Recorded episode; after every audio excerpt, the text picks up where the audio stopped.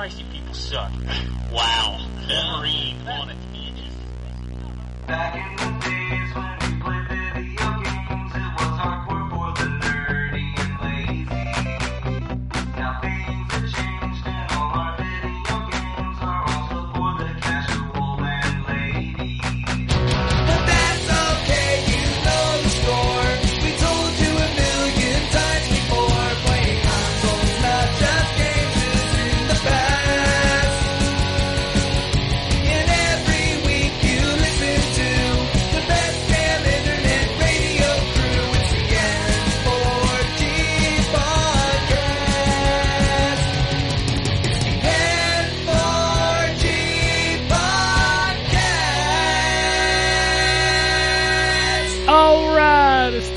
it's time for another week of N4G Radio. It's episode 478 for July 3rd, 2017. That's right. Celebrating the day we kicked John's ass. Ah, I'm kidding. I'm Suck it, I knew. I shouldn't have been on this. I shouldn't have been on this week, John. No, we, we, we love you guys now. We're all happy. We hug. That's it. Uh, but anyway, on the show this week we have we have Drew. Yeah, Brexit 1776.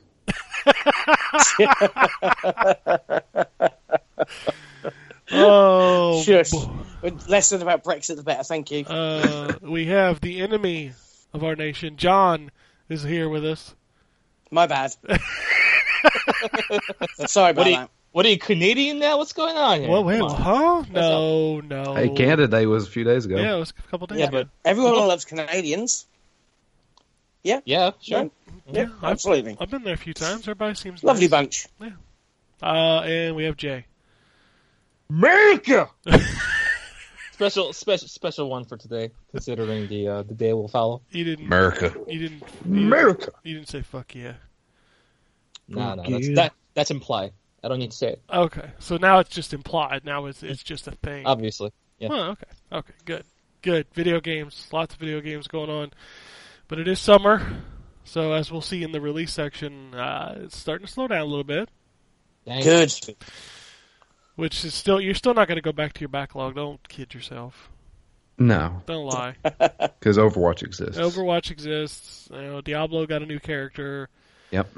You know, so no, you're not going to play anything. But let's talk about what you are playing, because you know, even though you don't go back to your backlog, you still got to play those new games that I send you codes for. So, Drew, what'd you play this week?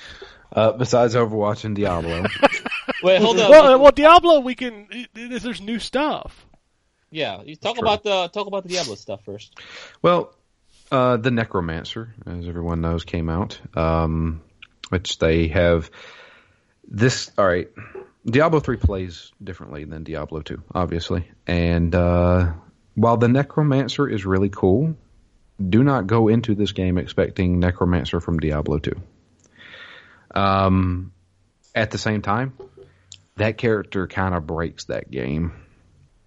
Even How before he gets, even before he gets like legendaries and stuff like that. So I normally when you start a new character in Diablo, um, you kind of have to stick to either hard or maybe expert difficulty because it's just you, you can't kill stuff.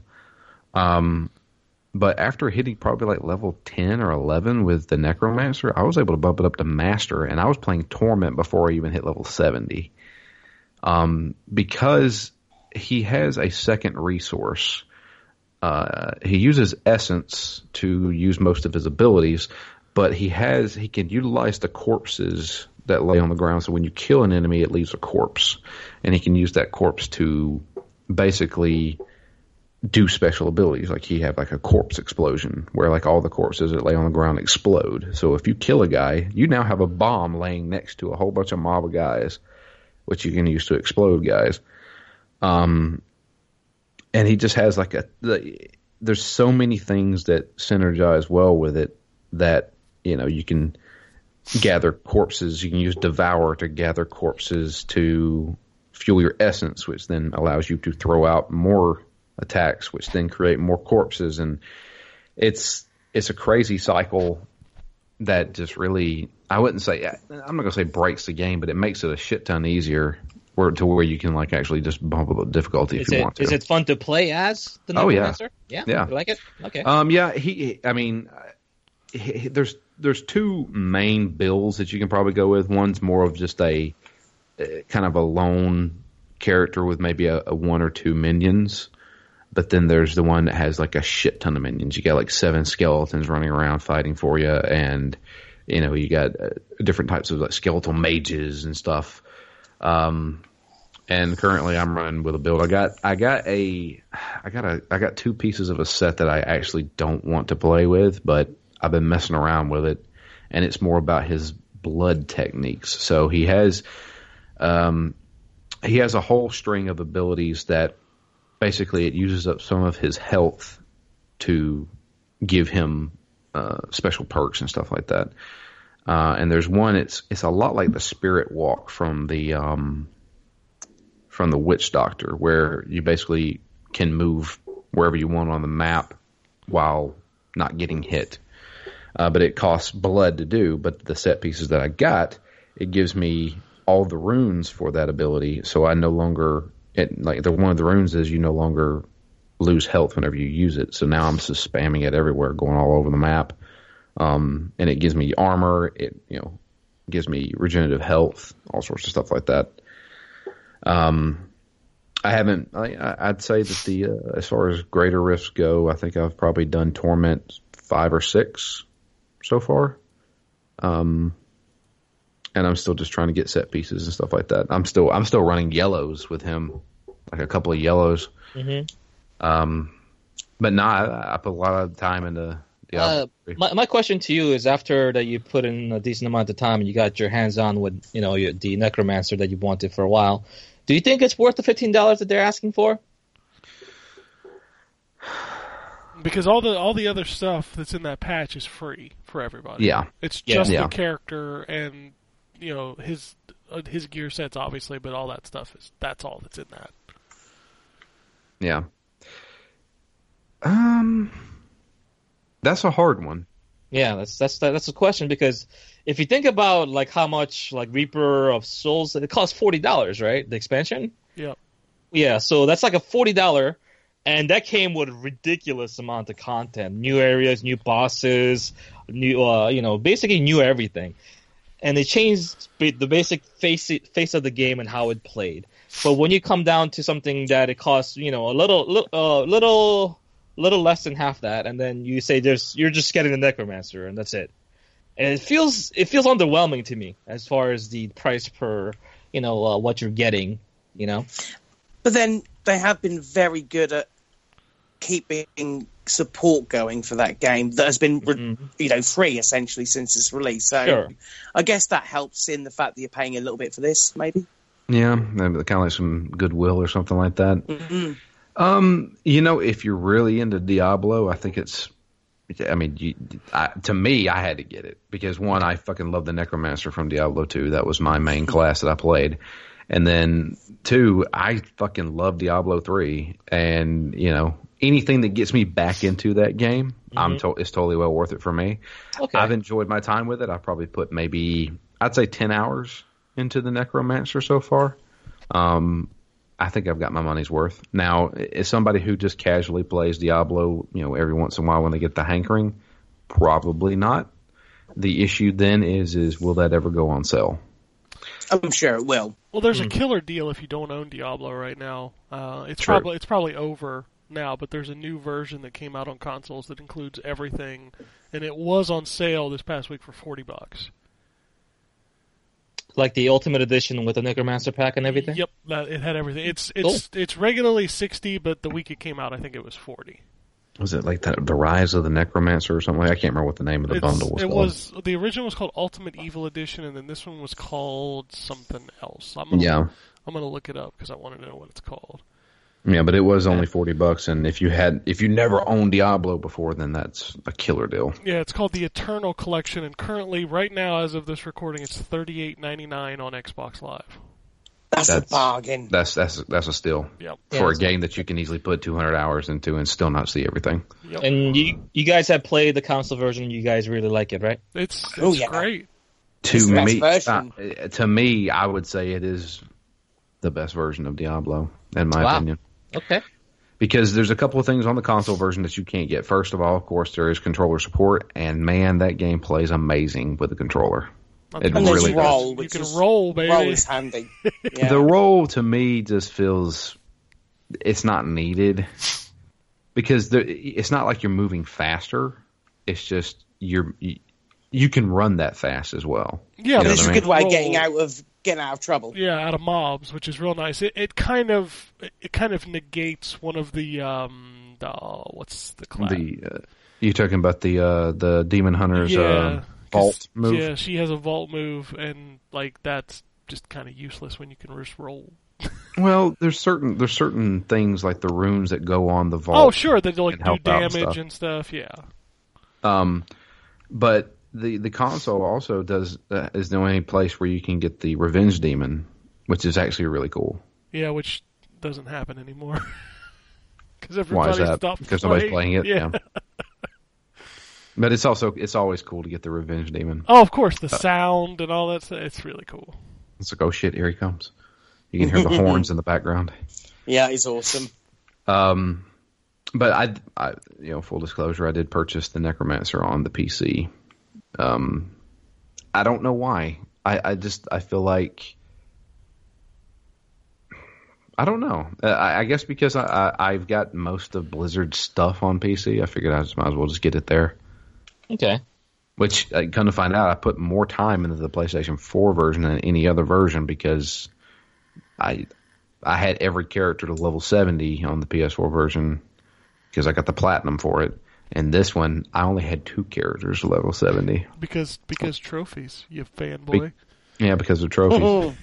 um, but it, well, now I have three characters to level 70 because I did hit 70 with the Necromancer. Well, the 70 is the easy part to me. It's after like the how much do you try to optimize. I mean, I I have only like three characters 70, but I put over 100 hours on my monk alone. So Yeah. it's just like you know, it just depends on how much time you put into it. And also, there's one one thing: Blizzard does support their games faster and more readily on the PC, obviously, because they don't need to go through a verification process like they have to do for PC versions. So I can understand why you might want to go for the PC version, but if you like the controller support so much, then yeah, maybe you should have picked it up on uh, on console. Nah, well, either way, I'm still having a great time with it. Okay, cool. I, I really enjoyed the Necromancer. Um, you know, it's 15 bucks. I mean, it is what it is. You know, I, I, um, I feel like I've got my money's worth out of it. So, Right. And uh, let me let me tell you a quick story about uh, Drew's other game, Overwatch, that you know he kind of likes to glance over. He so he was having a conversation, you know, ranting about, oh man, I I see these screenshots of Breath of the Wild. It's like, oh, I only put three hours into the game. I want to go back to it. And then he says like, yeah, I'm cutting off Overwatch, and I'm finishing up some things like Witcher Three, Zelda, and etc. And I laugh at him because obviously he's gonna play more Overwatch. To to which he tells me, "Watch me, sucker." You know, I, I quote that. That's verbatim what he said. And then that exact day, later on, I hop onto the Blizzard uh, account, and I see Drew is already playing Overwatch immediately that same day, the next day as well. So you know, it's, yeah, I'm watching sucker. You know, you're proving me right. Yeah, you sure you sure showed me, Drew. Good job. what can I say? Blizzard does strange things to me. you know, it could be I'd be playing a shitty game. so, You know, like a shitty game like Breath of the Wild or The Witcher Three. Yeah, you're right. You know, Exactly. shitty, shitty games. Yeah. Uh, you know, I mean, I'm actually having an issue with Overwatch, which I think I don't know if you saw it. I sent you that message after, but you had already went offline. Something is going on since this new patch where I get a sound glitch. Yeah, the sound goes away. Oh my god! Yeah, you can't play it. It happened. It happened in a comp comp game that I was playing, and I was like, "Well, I'm gonna fucking lose because of this shit." Yeah, you because can't you, hear the ultimates. You can't hear um, some of the move. It's it's really annoying. We got it when we were playing last week on Xbox, and like uh, like Justin's like, "Can you hear anything?" I'm like, "I don't I don't hear anything." And the next thing I know, like I die from like a, a Hanzo dragon and and a Junkrat tire, and I'm like. I never heard them yell. Yeah. And you can't hear the rip tire moving around. Nope. So you don't know where it's close to you or what. And man, they need to fix that shit because I I jumped on it was I think I played a little bit yesterday and it was still happening. And the weird thing is it doesn't happen at the beginning of a match. It's whenever I die and then respawn. Yep. There's no sound left. It happened when I was playing a Reinhardt and somebody blew us up behind my shield, and the next thing I know, I can't hear anything. Yep. Oh, I think I had that bug once too. It's it's like a very very rare case where if you die when something happens or some other like various sound uh, effects are going off at the same time, and let's say you're like stunned, you know, or you're frozen, and you know how your sound is all muffled and everything, right? Yeah. And if you die in that very instance, when that happens and something else happens, uh, your sound will end up getting muffled for like the rest of the game or something like that. I think I, I've seen that happen once to me, but uh, it's pretty is- rare. I don't know. It's happened multiple games for me. Yeah, it's it's Uh, a huge thing that needs to be fixed because I mean you have to quit the game in order to fix it. I looked on the Blizzard forums and they were talking about it, and they were saying that they think it's because of the new patch when they released the the lunar colony. If you go outside of the lunar colony, everything gets quiet like that, and they Right. say that somehow that's bleeding into the other maps. Really interesting. So I don't know, but that's uh, like I I can't I can't play that game that way. It's you know Yeah, sound is integral to just basically knowing anything about the game and your awareness. Sometimes I play with the sound off, like listening to something or watching something on the side, and boy, does my performance go down drastically. that you know, but you think about that. That that kind of sucks for you know people who want to play that game who are deaf. Uh, yeah, but I mean, how do you how do you work around that? You know? You, you kind of can't. Dude, Yeah, I mean, if you that's- played that's a with, problem. I mean, if you played with a controller, somebody could come up with some haptic feedback for various That's- things. That's not a that's not a bad idea. I think well they've done a lot of things for like colorblind people. They have a colorblind mode and it actually Yep. really helps out. But you know when you're talking about severe disabilities like you know uh, being deaf or being blind, trying to make your game work under those circumstances are pretty extreme. They are, they are. but I mean, you can do what you can do. I, I think a haptic Right. haptic feedback would probably be the best way to do it. Hmm. Agreed. Yeah. Uh, speaking before you get off of Overwatch, well, how do you feel about that new map? Because I, I have some issues with it. I don't like Yeah. it at all. Yeah, I don't. I don't like it. It's almost impossible to attack at this point. I mean, I haven't. I haven't played a lot of it because its rotation is kind of terrible on console. But defending is easy. Like I always win on defend. But the last If you have point, a Symmetra, that then that game's over with. yeah, like the last point, the second point is so wide open for the defense that it's almost impossible to get in there and take it. Really? Yeah, it, it I have I have very a kind of an opposite way of thinking because because there's so many entrances where you can come from. So you have like a sniper on the upper left, and you actually go onto one of the little scaffolding on top, and they can't even see you while you snipe them from from above. So to me, I feel like that's an easier point to take than like Hanamura, for example. Hanamura is very much the same. You know how it has that giant hall, you know, as a second point and multiple entryways. It's kind of like that. Uh, at first, I didn't like the map, but uh, after after playing it uh, about about like half dozen times or so, I'm starting to like it. Yeah, I, I like on attack. It's fine. I still haven't got all the routes down, but on defense, I, as I always feel like it's it's just too easy. I just feel like it's too wide open. Yeah, I just feel like the the ceilings are so friggin' high, and it just yeah, I don't know. I just You- don't like it. there's like so many characters have an advantage on defense. It's just it's kind of like even when we're not playing like our our team composition is not gelling well, we still win. Just because it's so easy to defend that second point. I don't know, but yeah. Uh, other games I've played. Let's see here. Micro Machines Yeah, I played a bunch of that. World Tour is that what's called? Micro Machines World Tour. World Series. World Series. Um, that's Micro Machines. Yeah. Like the old school, the old school stuff. It's got loot Um, boxes. It's got loot boxes. I think that's the, new, the new game mechanic now is loot boxes. Uh, I, I, because uh, Kent sent me a code, um, and I thought, well, I'll hop on on Thursday. Uh, this was so it came out Friday, I think, and I thought, oh, I, I, I can remember. I haven't played Micro Machines in a long time. I remember it being quite cool, so I, I popped it on, and um, I'm kind of disappointed that there's no real single player component. I know there's like a uh, you can go and use AI, but there's it would have been nice to sort of have I don't know something that was more focused on single player. Um, and then I jumped into a normal match, and only one person out of the Yeah, all the um, AI. 12, they're all AI, and it's like, I know as this was before it came out, so, you know, I understand that that's uh, probably why, but um, it plays super nice. Yeah. Yeah, it plays really well. I'm just I'm kind of glad that even though it is multiplayer focused, like it will fill out with AI. So if like when when it when it Yeah. dies, there will still be you'll still be able to play and level up. Yeah, because otherwise that would that would be bad. Yeah, because you you don't get to level up when you play that single player skirmish mode. No, But you know what's funny? Is that this game is basically Micro Machines meets Overwatch. yeah, because it's got the What? colored it's got colored loot. You can get new sound, uh, new um, like yeah, like what do you what do you call those? Like Taunts. taunts. There's Yeah. also the when you die, it leaves like a spray Yep. on the ground. and you can change Hey. the spray on your car. I, I, I must not know. I must not know what Micro Machines is. I thought this is a racing game. It What- is. It, It is, yeah. Heart, The, heart how, why the racing fuck do you have taunt? When do you taunt in a racing match, when man? you no, kill no, them, no. there's a battle We- mode. Yeah, Oh, no, there's a there's a battle mode that plays like certain Overwatch modes.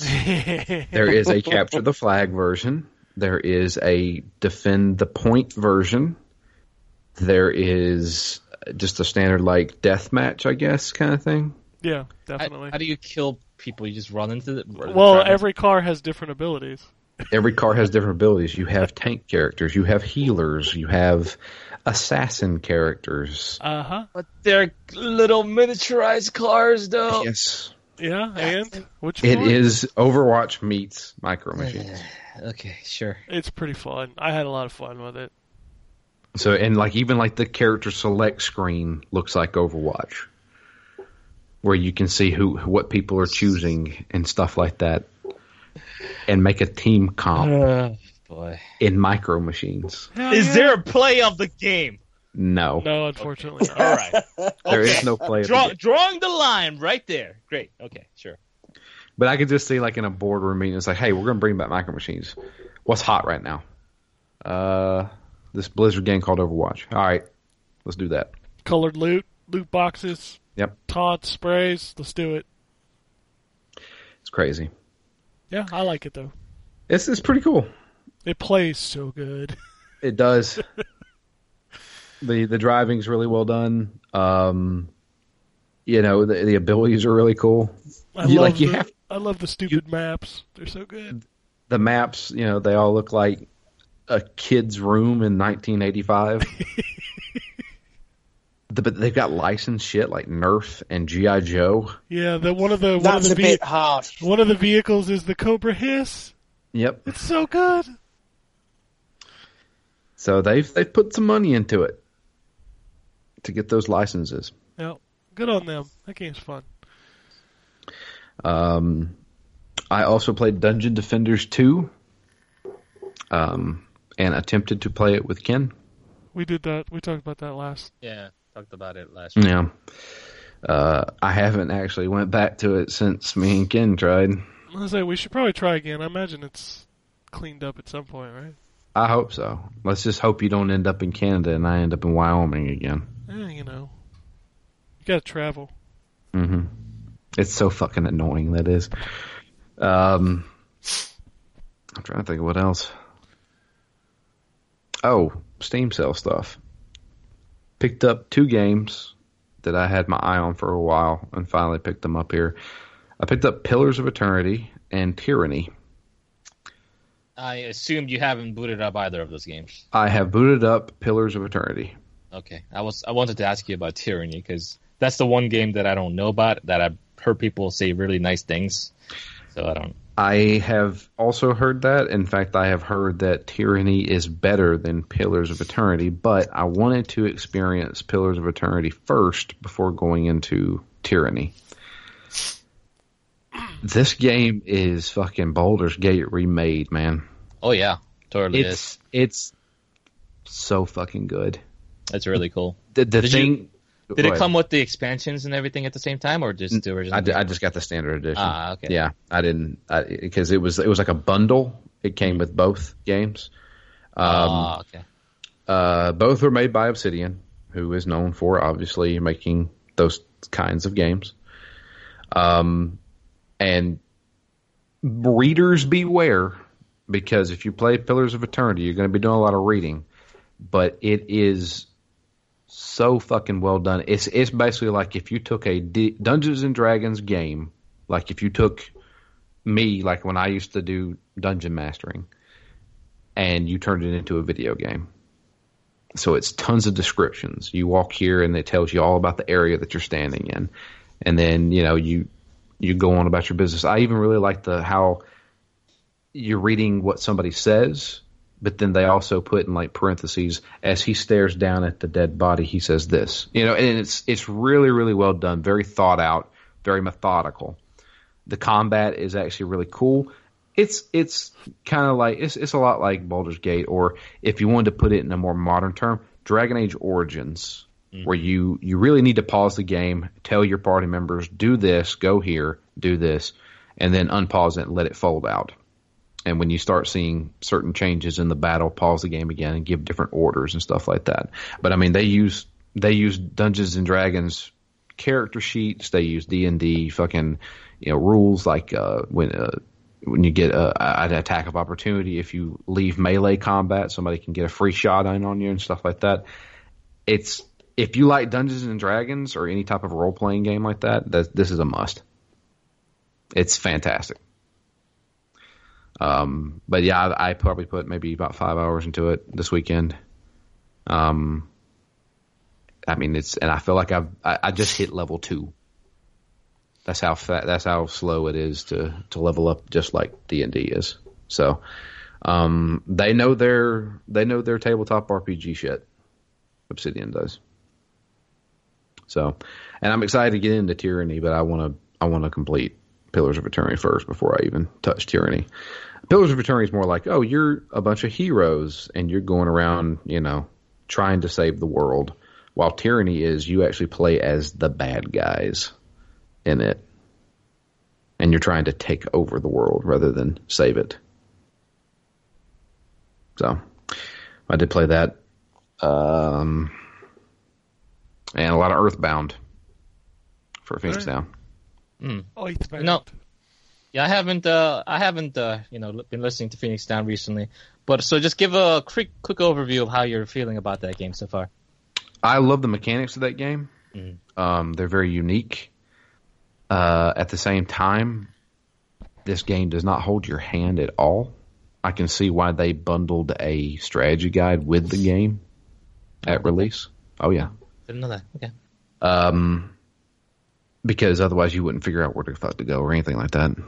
Um, and it's fucking weird. Oh yeah. That game is so fucking weird. But it, it, it's almost like a kid wrote it. So this guy won't let me into a museum because we're kids. But he really wants to get an autograph from the singer at the uh, at the club that's right down the street. So we then go to the singer and we're like, "Hey, can I get your autograph?" She's like, "I don't have anything to autograph." I'm like, "Okay." So I go and find a banana. Sure. I take the banana to her. She signs the banana. I then give it to the museum guy, and he lets us in. And I'm just like, what the fuck? I mean, like, did a child write this shit? It's very imaginative. Is Yeah. what I'll say. And also, it's clever in a lot of little ways where you have to remember that you know how a lot of JRPGs in particular star like children, you know, basically like 14, 15 year old kids, but they don't act that way, right? Yeah. But the thing about Earthbound in particular, they're children and they act like children. Yeah. It makes sense. Their their imagination, their you know train of thought is kind of all over the place. And did you ever did you have have you gotten that status debuff yet where you get homesick? yeah. You have to call your mom. Yeah, you have to call your mom. That's am- that's amazing. Like how do you how do you even think of that shit? Like yeah, obviously if you're homesick, you want to you know hear your you know parents' voice or whatever. It makes total sense. But that's something that I don't think any other game has done since. Is It's a simple thing to do, but it makes sense. You're you're a kid, you're out in the world, and you you get homesick eventually. It makes sense. And those little touches, and there are just there's hundreds of those little touches in that game, and that that's what makes the game special to me. One of the coolest fucking mechanics that I have never seen in another game since is the hit point counter. Ah, yeah. So if you have so when you play Earthbound and you get into a fight, you have you, you don't see your character. It's kind of like a first person old school RPG fight. And you see your character's stats, basically their hit points and their psychic points. And when you get hit, it looks like an odometer counting down. An odometer. Odometer, odometer, odometer, whatever. and so it's counting down, right? And there's plenty of times where you'll come up against like a boss who will hit. Let's say he hits uh, Paula, or my psychic ability user, hits her and it's going to kill her. Does mortal damage. She only has 120 hit points. He does 140 hit point damage to her. You can negate that if you a kill the boss or get somebody to heal that character before the hit points count down to zero. That is so fucking cool, and I wish other games would do that. So it's like you know, uh, there's plenty of times where I get hit with a mortal blow, and something like Ness is gonna fucking die, but I then kill this enemy before his hit points reach zero. The battle ends, and you're still alive. And In, no uh, other game I've ever seen does that. Yeah, and you know I play basically every RPG under the sun, and uh, I can't name one game that does the same thing. It's an interesting thing because it's obviously a turn-based combat engine, right? But it has an active combat element to it, which is amazing. It's something that you other like uh, combat uh, systems should really look into. Just adding a different flair to uh, what would otherwise be a traditional combat system. You know, turn-based. You take your turns, you attack, whatever you defend. But with that with that effect of your HP uh, bar going down, uh, and if you're fast and you're able to react in a way where you can save your characters, it adds uh, it adds another layer, which is something that most most of the games just don't do. Yep. That's um that's about it for me. All right. Right. Hey, John. Hey, hey, hey. Hey, hey, hey. What'd you Hey, hey. Oh, so I've played some. Uh, Nex Machina, I guess, was probably one of the most recent games I played, which I did for review. The review is up on the site, I think, isn't it? Yep. No, yeah. That game's awesome. That game is. Um, uh, it's uh, Housemarque, so the guys that are recently been quite prolific on the PSN store. They've done Alienation, uh, which were a spin off from Dead Nation, uh, Super Stardust, Resogun. I mean, these these guys are awesome at those types of games. And uh, Nex Machina does really feel like a, a sequel in of sorts to um, Super Stardust HD. Um, I didn't really. I, I do like their games, but I didn't really get on with Dead Nation too much. But um, this is very fast, fluid twin stick shooter. Um, very brutal.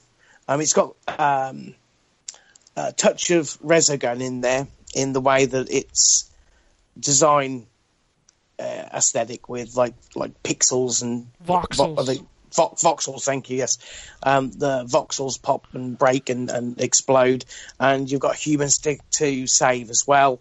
Um, but it's so so, deep in that there are hidden areas um, that certain things have to be triggered in order you to, to move on to them. Because what happens is you go into a, a level, uh, you clear the enemies, and then you automatically uh, uh, shoot over to the next level, another area. It's all in this like animation transition. It's really quite cool.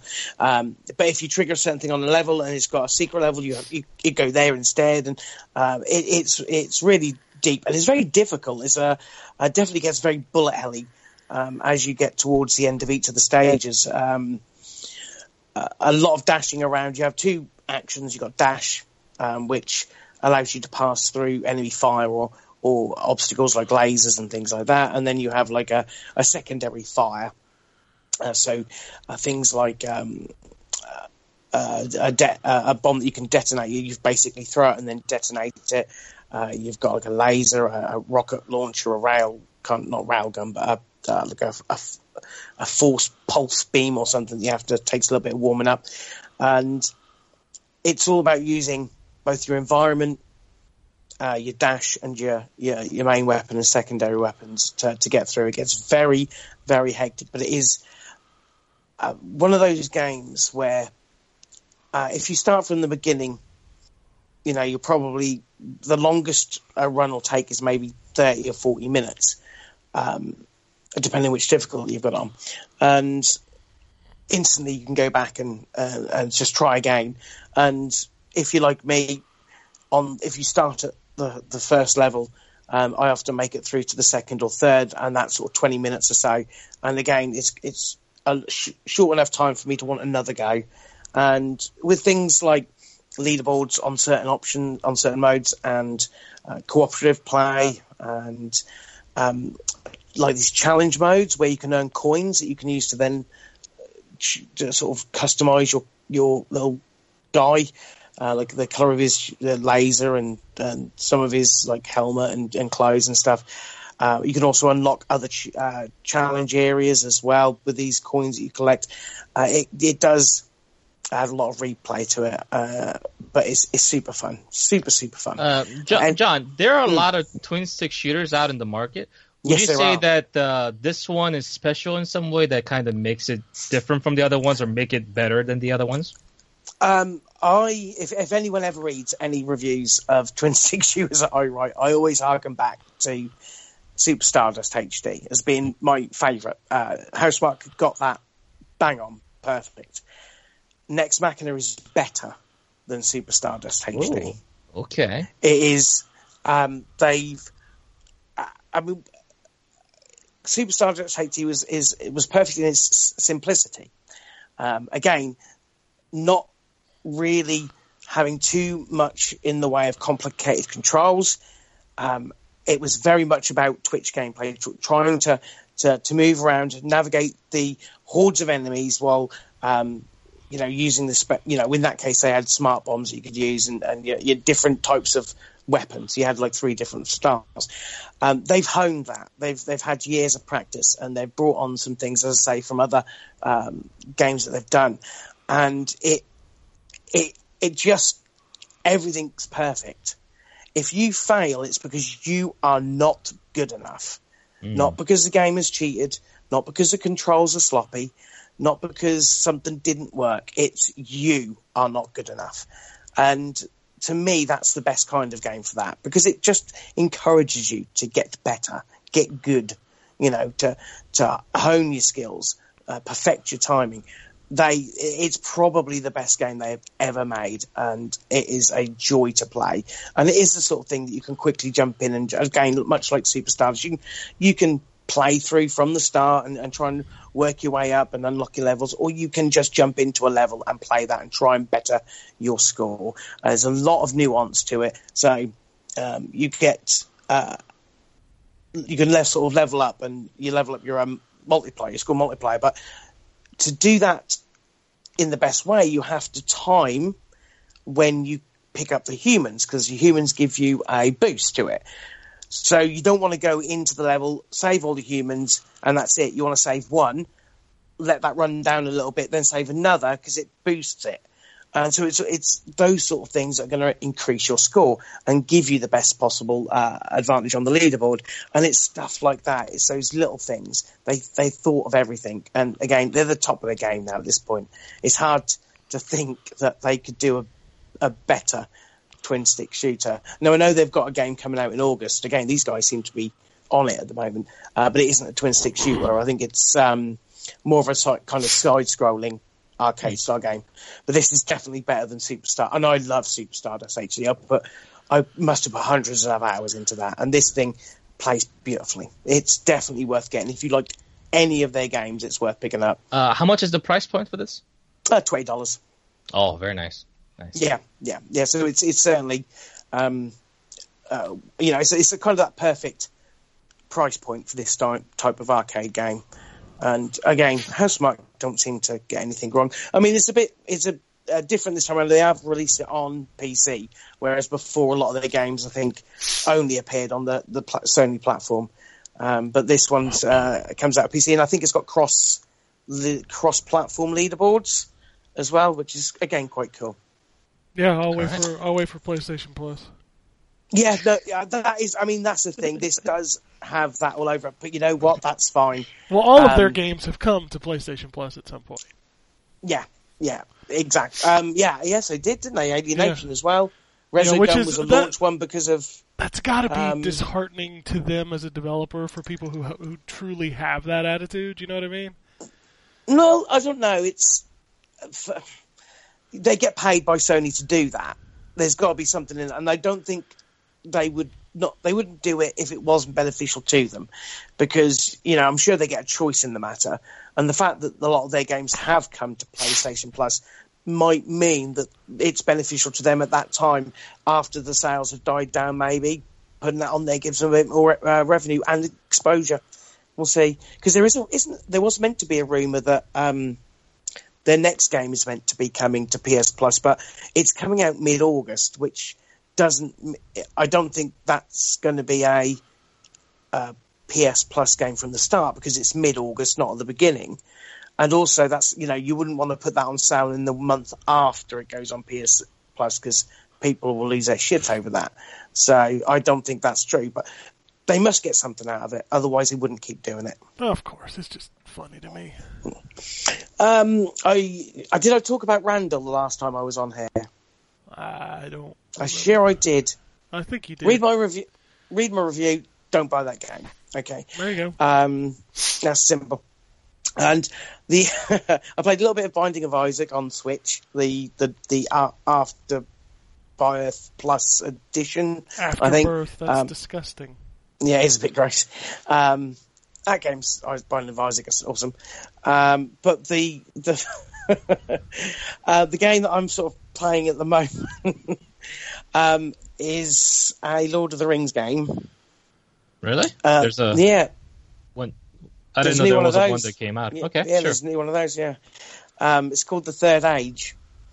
I'm playing it on my Xbox One, as in the original Xbox. That's that RPG. yes, it is. I'm playing that at the moment. I, I basically, it's, I love. I played that play game on PS2 and I loved it. I remember loving it. Not super long for an RPG type game, but I thought it was relatively well made, and it was EA as well, which is, you know, a bit, a bit weird. They did do a lot of stupid things with that license when they had it, but this wasn't one of them. And I was in the city and I found it like for one pound fifty uh, on Xbox, and I've got an Xbox. Um, it's it, I had to break it out of mothballs and, and hook it up, but I'm playing that at the moment. Wow. Um, Okay. yeah, and um, unfortunately, uh, because I was donate the the Xbox I've got was donated to me. It was one of the launch ones, so it was a big, massive black thing, and it comes with a Duke. And I'm going to have to buy another controller because I've forgotten how huge that thing is. I don't have huge hands as it is, but this thing is a is just unwieldy. It is horrid, so I'm going to have to go and try and find. That's why it's called the Duke, son. It ain't made It's- for baby hands. It's it's not it is not made for baby hands, and I completely forgot that the original Xbox didn't uh, controller didn't have bumpers; it had the black and white buttons. I Yeah. completely forgot about that. That is, it's. I'm holding it in my hand right now. It is. You could kill someone with this. It's you could big. actually yeah. kill someone with it. It's shocking. So I'm gonna have to have a look on eBay or Amazon and see if I can find like a third party one that's a little bit smaller, or maybe what, Well, just obviously the second revision. Yeah, just get the S. So, Yeah. so, you- so you bought a game for a pound. A pound fifty. the- a pound fifty, a game Mhm. that came out in 2004. Oh, really? Is And- that, yeah, that's about right. yeah, Yeah. yeah, and now you're gonna buy a controller just to play this one game. Yeah, it's pro- I could probably get one for a couple of pounds. It's worth it. It's the game's it. also available on PS2 as well, by the way. It is, but I. Oh, I, I was going to say I don't have a PS2, but I actually do. I, have, I do have a PS2, but it is. But I couldn't find it. I found this in a hmm. store for one pound fifty. It was on Xbox. It wasn't on PS2. So I bought, and I ha- I bought it on the Xbox. Okay, I also sure. have KOTOR somewhere. I don't know where that is. I, I don't know what game that I could find that would compel me to hook back up like one of my like older older systems because that's way too much work. It's well, it's it's something I've been meaning to do for a little while because I do want Okay. to play because again I've got the KOTOR games. I do want to actually play those, and it's one of those things where I thought, well, this actually might get me to do it, and I just saw it on the shelf. I thought, for one pound fifty, I'm not going to sneeze at that. And Uh, the, amazingly, the thing runs absolutely. I was I was half expecting because this again, this was donated to me. I was half expecting this thing not to work when I find it. Um, no- If you if you want to play KOTOR again, or, or you know if you're you know inclined to revisit the game, there have been a lot of these like patches and stuff like that on PC, like fan patches of texture packs and other gameplay improvements that actually make the game feel more modernized. So I if know- you want to I revisit have- that, mhm. I have got them on PC. Um, the, one of the biggest problems, and I think there was a patch to re- address it earlier, was the controller support. yeah, there it is a was controller. really Mhm. bad when um, they they well at least the last time I looked, and again I think two maybe because there was yeah there was didn't Obsidian release a patch that was like extra stuff. They finished the game or something and released it for free, and there was meant to be controller support. But I've not gone back to it.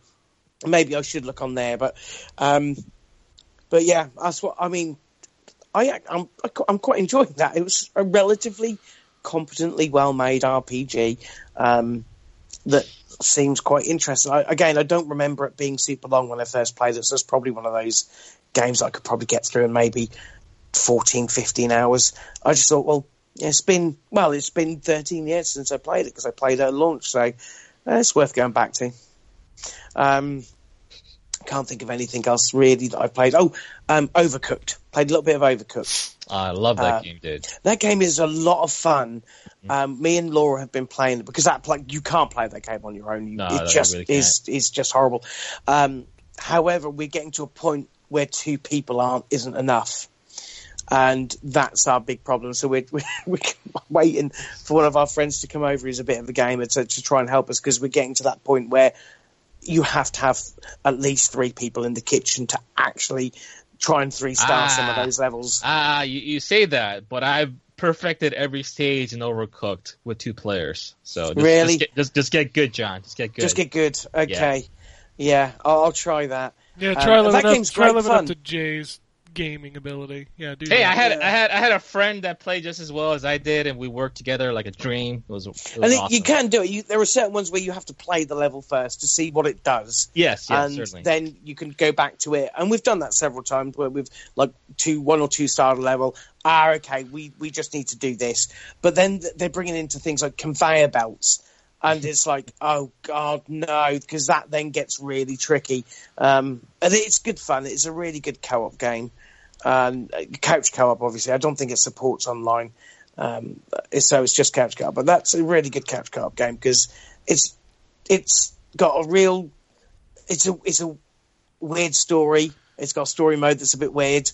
Um, it pokes fun at everything, including itself, and it is very simple to control, but it it is very very hard to master. Uh, but it's a it's a lot of fun. So I played a bit of that as well. Uh, I think that's mostly it. I've got to start on what was the name of that game you sent me for review? Because it's got a weird name. Uh. I keep saying arena. Is it arena? no, there's no Or are in. There's no in in that game. AereA. I think it's a AereA. It's spelled the same forward and backward. Yeah. Oh, okay. Well, I've got to try that. I, I've downloaded it, but I haven't had a chance to start it. I don't know. I, I have no idea what to expect with that game. It's a music Um, style Diablo game. A music style. Yeah, each of the Mhm. characters have different uh, instruments, and that base that's their class. I, it looks really cool. I wanted to play it, I just didn't have Ooh. time. So Well, I'll get, I'll, that'll be interesting because I like Diablo and it's got loot in it. We were okay. Uh, we might have actually loot and a loot. maybe Could do. That would be clever. Loot Yeah. for a loot. loot for loot. Um, yeah, but that's about it. All right, Jay, you wanna you wanna talk about some games? yeah, I can finally talk about those games I couldn't talk about last week. So that's fun. yeah. Yeah, uh, always always nice when embargo lifts, and then you forget about a lot of the things that you played. Yeah, I 'Cause always it's, forget. it's been like a week and a half. and it's Yeah. like, eh. Uh, but the games that I played, um, I finished Tokyo Xanadu, which ended up being longer than I expected. Put about like 32 hours into it to finish the game. And um, if you guys are familiar with Falcom, they're the people that make those Ys games and also the Legend of Heroes, Trails in the Sky, Trails of Cold Steel games. And I love both of those franchises. They're some of my favorite. Ys is my favorite hack and slash. Uh, Legend of Heroes is one of my favorite RPG series, uh, and has like quickly grown to be like one of my uh, like all time favorites. So when they you know put out a new game, I always pay attention. And the thing about Tokyo Xanadu is that there's a PS4 version, an enhanced version of this game coming out later this year, I think. Uh, it's already been confirmed for the West, so I wanted to wait for the PS4 version to get the best experience out of this story. But uh, it just happened that I wasn't doing anything, and this, the code showed up, so I decided to handle it anyway. But the the major issues that I had with this game is what I expected. It's a technical side. It's a game on the Vita, and they do they try to do a lot. I mean, there's like a bunch of monsters on the on the field at once, and you're trying to kind of fight things out. And there's particle effects flying out everywhere. There's numbers popping up left and right. So there's extreme slowdowns in the game, uh, which I expect shouldn't be there in the PS4 version. It's kind of a bummer because this is this is not like uh, the Legend of Heroes games where you ha- it's like a very tactical turn-based RPG where slowdowns wouldn't matter too much. This is more of an Ys hack and slash. If anyone has played E7 at all, is the one where you have three characters and you can switch between them at any time. And enemies have various weaknesses and you have to switch to different characters to kind of exploit the weakness. Otherwise, you're doing like half the damage most of the time. So you're switching between characters, uh, you know, back and forth. You're dodging enemy uh, attacks like in split second moments. You're doing massive damage. You're using your skills and like you know just doing a lot of things. And when you see a lot of slowdowns on a game that was you know already 30 frames per second to begin with, then it actually gets in the way, and I, I felt a little bummed about that. Uh, from a story standpoint, it feels exactly like a carbon copy of uh, of Trails of Cold Steel in a lot of ways. The visual styles, the, the graphics, the way they do the whole social link aspect of it, which is very similar to what Persona does, but you know, I will say you don't compare this game to Persona because Trails of Cold Steel exists, and that is a carbon copy of what they tried to do here. So they tried to mix together the Ys combat engine of the hack and slash with uh, the social and uh, kind of like RPG element of the Trails of Cold Steel, which sounds like a dream, but to me it feels like it doesn't reach quite the heights of either of those games by trying to mix them together like this.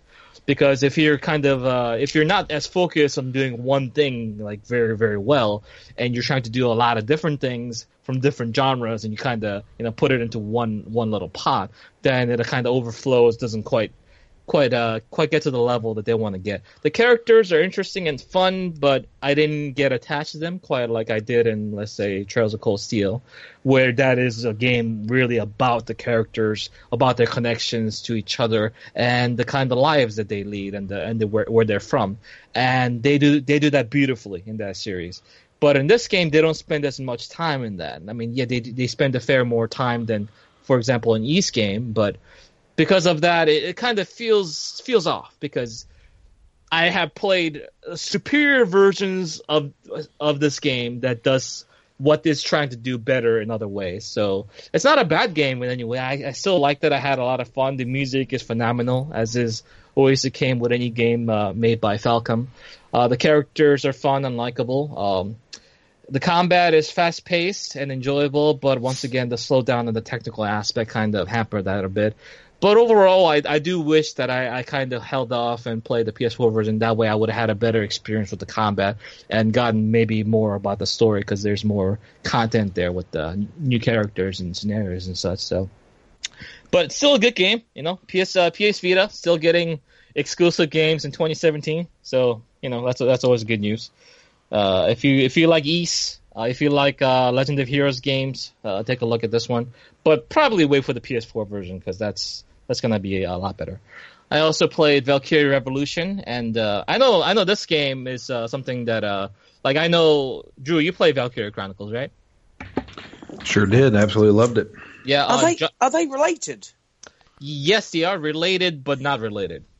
And to Okay, that, because I did I did see it and I thought, oh, I because I, know they made like Valkyria Chronicles two for the Vita. Um, that was Uh, kind of no, exclusive. uh, for the PSP. Oh, yeah, for the PSP. okay. Wow. Yeah. Um, so I, I knew they made a handheld for the second, and I saw that and I thought, well, that's.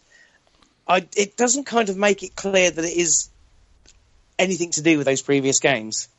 Uh, that is by design because while it sa- it shares a lot of similarities in like the characters that you encounter, you don't you don't obviously it's not it's not in the, historically in the same universe as the Valkyria Chronicle, right? But you still Okay. have Valkyrie, you know, you still have these weapons and armaments of such that you are like Ragnite, for example, is a huge thing that's been in all the Valkyria Chronicle games. And just to be clear, Valkyria 1 was on the PS3 and now it's been remastered, put on PC and PS4 and all that jazz. Chronicles 2, uh, released on PSP, came stateside, didn't do well on sales because it was on the PSP, you idiots. Obviously, it's not going to do that well at that year. And uh, Valkyria Chronicles 3, also on the PSP, never There came was a to the third one. There Oh, was wow. a third one. Never came to the States, never came to UK or anything like that. Wow. Japan only. There has been a fan translation, so if you're inclined to uh, look for it, many say that Valkyria Chronicles 3 is just as good as Valkyria Chronicles 1, which is hard to believe, uh, being on the PSP and all, but I would love to play that sometimes, uh, but we never got it. So when they finally said Valkyria, a new Valkyria game on a home console, I was excited, man. I was thrilled because Valkyria Chronicles there has been no game that's like that since that point. The way the combat works, the basically is, is very similar to how XCOM works, but is messaged together active elements where every enemy unit has Overwatch on at all time. So they're always shooting at you if you're in the line of sight. So you have to be very quick and very tactical about where you move and how you decide to move. So there's a lot of these elements that is present in Valkyria Chronicles. But in Revolution, they removed that combat engine entirely and they put something completely different. Now it's more of a hack and slash than it's a strategy game, and that bums me out, dude. Because there's so many like dumb little hack and slash games with no tactics involved, and uh, Valkyria Chronicles is so unique in in in the way in the way it plays. For them to just do away with that combat engine entirely just just seems like such a shame because like they could have made like five, six more games with that exact combat engine. I'll be happy to play it because it is a joy uh, to control control that combat engine. But man, it, it, bums me out. But I will say that uh, from a story standpoint, it's pretty interesting. Your it's a story is told from kind of uh, an after the fact kind of thing. You're you're with your professor, right? And she's like a historian, and you're at a gravesite, and you're learning basically about the heroes, or rather these traitors, these five traitors. I think it's five. These five traitors that betrayed your country, but ended up doing some things that uh, that benefited the country overall. So you're asking your professor about you know their the real accounts of what happened back then. So it's kind of going back in time and learning about these characters, what their motivations were, why they decided to start this war, why did they why they had such a uh, vendetta against this empire, and learning it learning it in that way, I think is pretty fascinating. I like the characters; they seemed interesting, but the combat is just not enjoyable. It seems very button mashy. You just you just wait around, you press X now and then whenever your little QuickTime bar fills up. You use your skills, uh, you freeze time and use your skills whenever they're available. It just it feels very you know it's just kind of just button mashy just you just kind of go in there just kind of attack things i barely ever use cover which is something and they cover all over the place it's, it seems like they want me to use it but uh you know i, I don't have any use for it because i just literally run up next to a guy slash him a few times if it's a boss i'll stop time i'll use skills on them repeatedly they have huge health bars they just kind of kind of just kind of go at it you know like you're chopping up a piece of wood or something like that and that bums me out. And also the graphics, the characters look like action figure dolls. You know what I mean? Like those, like they have like they have very generic looking faces, and because of that, they don't animate as well as the uh, as the characters they did in the Valkyria Chronicles with its unique kind of like pastel art style. So it has lost a lot of its charm. The combat engine is nowhere near as good, and not not not satisfying to play really but I am enjoying the story and I want to see how it ends. So there is at least that. But boy, man, I don't I don't know what they why they decided to go this direction with this series. Uh, it really bums me out because I think Valkyria Chronicles as a series really deserves another chance on the consoles. and they've noticed how well it's sold on PC, how well those PS4 remaster has sold. So maybe they'll understand that it's not about the name of the game; it's just about the how it used to play and the characters that involved. So maybe they'll go back to it eventually. But Valkyria Revolution, if you're thinking that this is going to be a Valkyria Chronicles kind of game, don't think that. It's not. It's not the worst game I've ever played or anything like that. But every time I play it, I just can't help but feel just kind of you know you know ashamed because like man, it's like yeah, I'd rather be playing Valkyria Chronicles One again, and that that that bums me out. Uh, but the last game that I played has been on my backlog for ages, and uh, I've been thinking about playing it. I've been thinking about playing it, and one day I finished up Tokyo Island. I was like, I want to play something that is you know, just kind of action based. So I I booted up Hollow Knight. Who's who's played or heard about Hollow Knight here? Heard of it? I haven't played it. I've heard it. Yeah, I've heard of it. Oh, Uh, Dr- that was on the sale, I think, wasn't it? Yeah, it's like ten dollars right now. Drew, Drew, you he- you heard or played this at all? Never heard of it. Oh, really? Okay. Um, Hollow Knight is kind of like this uh 2D action game where you're kind of uh, hack and slash kind of deal, but it's got this really gorgeous 2D sprite visuals, and it's got what I would say a visual cohesive design where everything has this kind of insect motif to it. All the enemies that you fight, even your character model, the mask that he wears, it kind of feels insectoid in a lot of ways. The world uh, is huge, so if you played, I guess the simplest way to say it is kind of a Metroidvania game where you progress through areas, you get new skills, you get new spells, uh, uh, new areas open up. Controls are very tight and responsive. The combat is um, very fast paced and satisfying and it just feels like a very good Metroidvania game, and there's no other way for me to put it. And it has some elements like uh, I guess I guess you can't have a podcast without mentioning Dark Souls at least once, right? so if you do die, you lose all the all your resources that you gather up, and those resources are important because you use them to buy upgrades for your characters. Like you buy these equipment and relics and stuff like that that you uh, you get. So when you die, you lose all of them. You go back to where you died, and there's a phantom of yourself that you have to fight and kill to regain it. So there is a there's a bit of element to that, but it's mostly a Metroidvania game. You go through, you fight giant bosses with interesting like fight patterns and stuff. I only put about two hours into it so far, but my initial impression is very good. I'm excited to go back into it. And to me, Metroidvania games, I get, I kind of have like a hunger for them once in a while. It's like I kind of feel like I want to play one of those games. I feel the same way about horror games. You know, I, I sometimes I was like, ah, I kind of feel like I feel like I want to play a scary game. I'm not sure if you guys have any of these inclinations, but I certainly do. Uh, and I had one for Metroidvania, and um, this one fills the gap, like easy. So if you're interested, it's on sale on Steam now for I think like 25% off or something like that. So it's not the deepest discount, but you have to realize this game's also very new. It only came out a few months ago. So uh, yeah, if you're interested or if you're down for a Metroidvania game, check out Hollow Knight. And uh, that's it for me. All right. I'll wrap this up with some good stuff. That's some good All right. Uh, so the Zelda DLC dropped on Friday. All right. Uh, so I booted that game back up. Uh, there's a bunch of new side quests, a bunch of new armor that you can go get. Uh, I feel like I'm going to get sucked back into that world. Uh, but the biggest thing, and, and I haven't spent a lot of time with it yet. I plan on doing that this week. Um, but the biggest thing that they added was the Path of the Hero, and this is another thing that Nintendo has done that I think everybody should do for every open world game ever. So it tracks. Uh, they claim 200, but I think it's a little. I think it's a little longer. Um, hours of your gameplay on the main map, uh, and even in the inside map. So like when you go inside uh, different areas, it'll show you where you walked around in those areas. But it'll show you your entire path. It'll show you everything, every place that you've been. And it's just incredible to see the journey that I have taken through that game. Um, it also showcases a lot of places that I have not been that I need to go. uh, so that is a really cool feature. Uh, I'm excited to pick up some of the armor. Like one of the pieces of armor, like makes Korok seeds like easier to find. So that's kind of cool. Um, there's a new item that you can get that'll let you teleport to that. So like you can place it like Dragon's Dogma. If you ever played Dragon's Dogma, uh, the fast travel system would let you pop a pin in the map, and then you could travel back to that.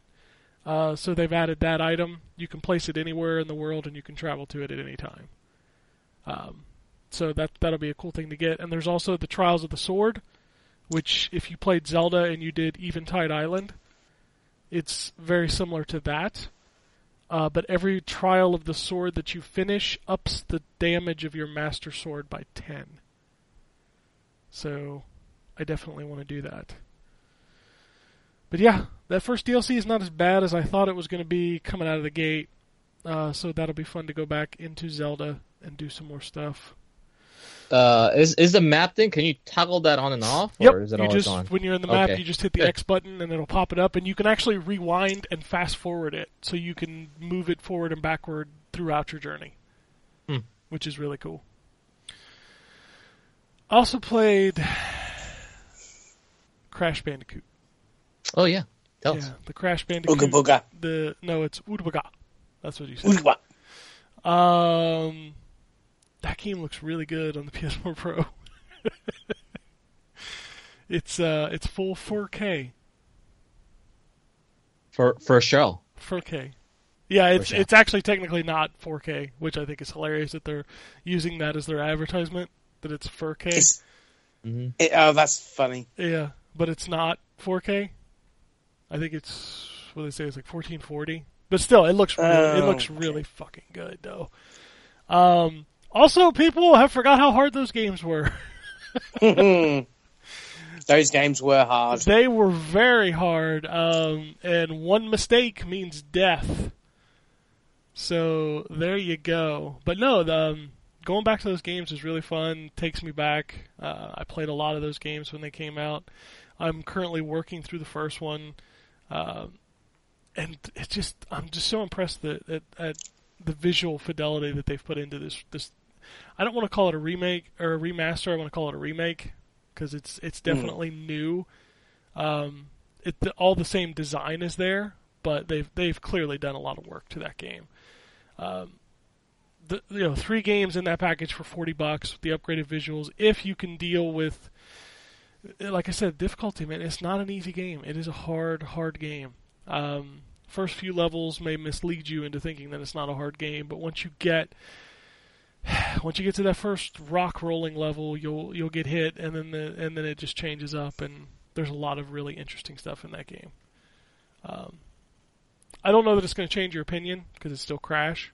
If you didn't like Crash, you're probably still not going to like Crash. But if you did enjoy those games, this is this. You know, say what you want about Activision, but when they actually put work into their remasters, they're really fucking good. Uh, modern, Unfortunately, this is like one of the first ones of actually. well, modern Warfare, modern obviously, but- warfare. That's what I'm saying is when they actually when they actually put oh, oh of course of course if you're just reissuing the games in a higher resolution that's not the work I'm talking about. I'm No. talking about when you put a team on it and do like modern warfare and this like this is good stuff. Um, Vicarious Visions, wasn't it? for this one For the port, yeah. Yes, I believe so. They're pretty good. They're they're like Bluepoint. They're they're that kind of caliber. Yeah. Which, you know, I keep forgetting, but they did announce the Jak games are coming to PS4 this year. Mm. And one of them's free if you get Lost Legacy, the first one, I think. Yeah, and it's all three games and the racing game, which makes me even more upset that Crash Team Racing is not in this collection because it's so fucking good. Hopefully, they'll do a DLC of Crash Team Racing. That's what I want. Give me that. Uh, I also checked out uh, Marvel Heroes. Finally launched on console, like official launch. So I booted up some more of that. That game's still cool. Uh, I played Poi, which I've talked about several times on Twitter. Um, that game kind of came out of nowhere, and I'm looking, you know, looking at screenshots. I'm like, this doesn't look all that great. It looks like one of those cheap, you know, Unity games that's probably not very good. Uh, and then I played it, and man, that that game feels wonderful. Like the controls feel good. Um, there's so much copied from Mario 64 in that game. It's not funny. Like your character even has like a triple jump, then they and they kind of yell woohoo when they do the third jump. um, the overworld takes place in the sky, so you're like on this airship, um, and eventually you'll get like a, a paraglide parachute that you can float around the sky in. So it's got kind of that Breath of the Wild thing going on uh, and you use that parachute to like travel between the different unlocked uh, airships in the sky. Uh, you have to collect medallions, which serve as essentially stars. The more you collect, the more levels you open up.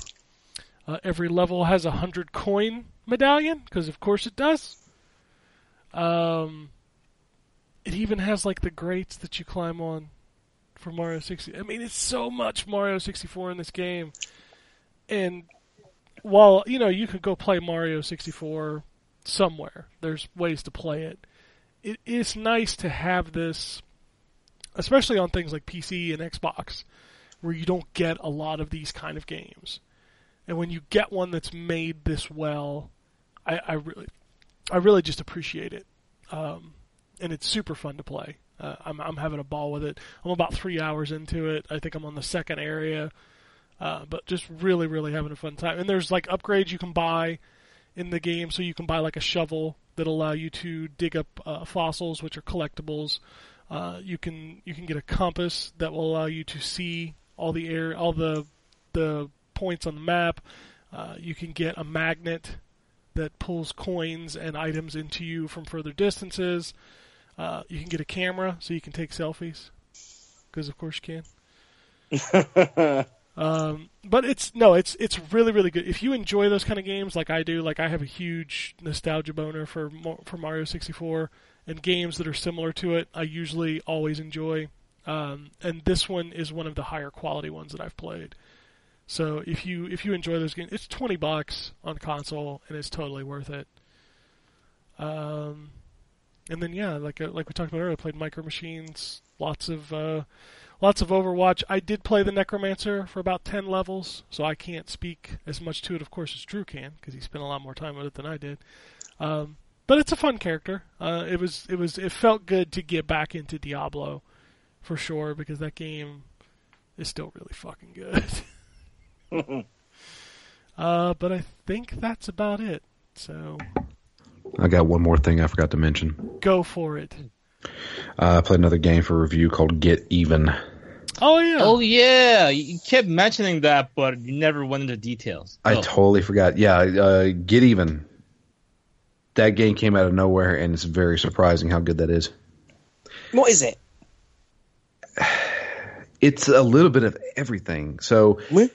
essentially, you would think that this is a first-person shooter. If you watch any videos or look at a screenshot, you'd be like, "Oh, there's you, see a hand with a gun, and that's you shooting guys."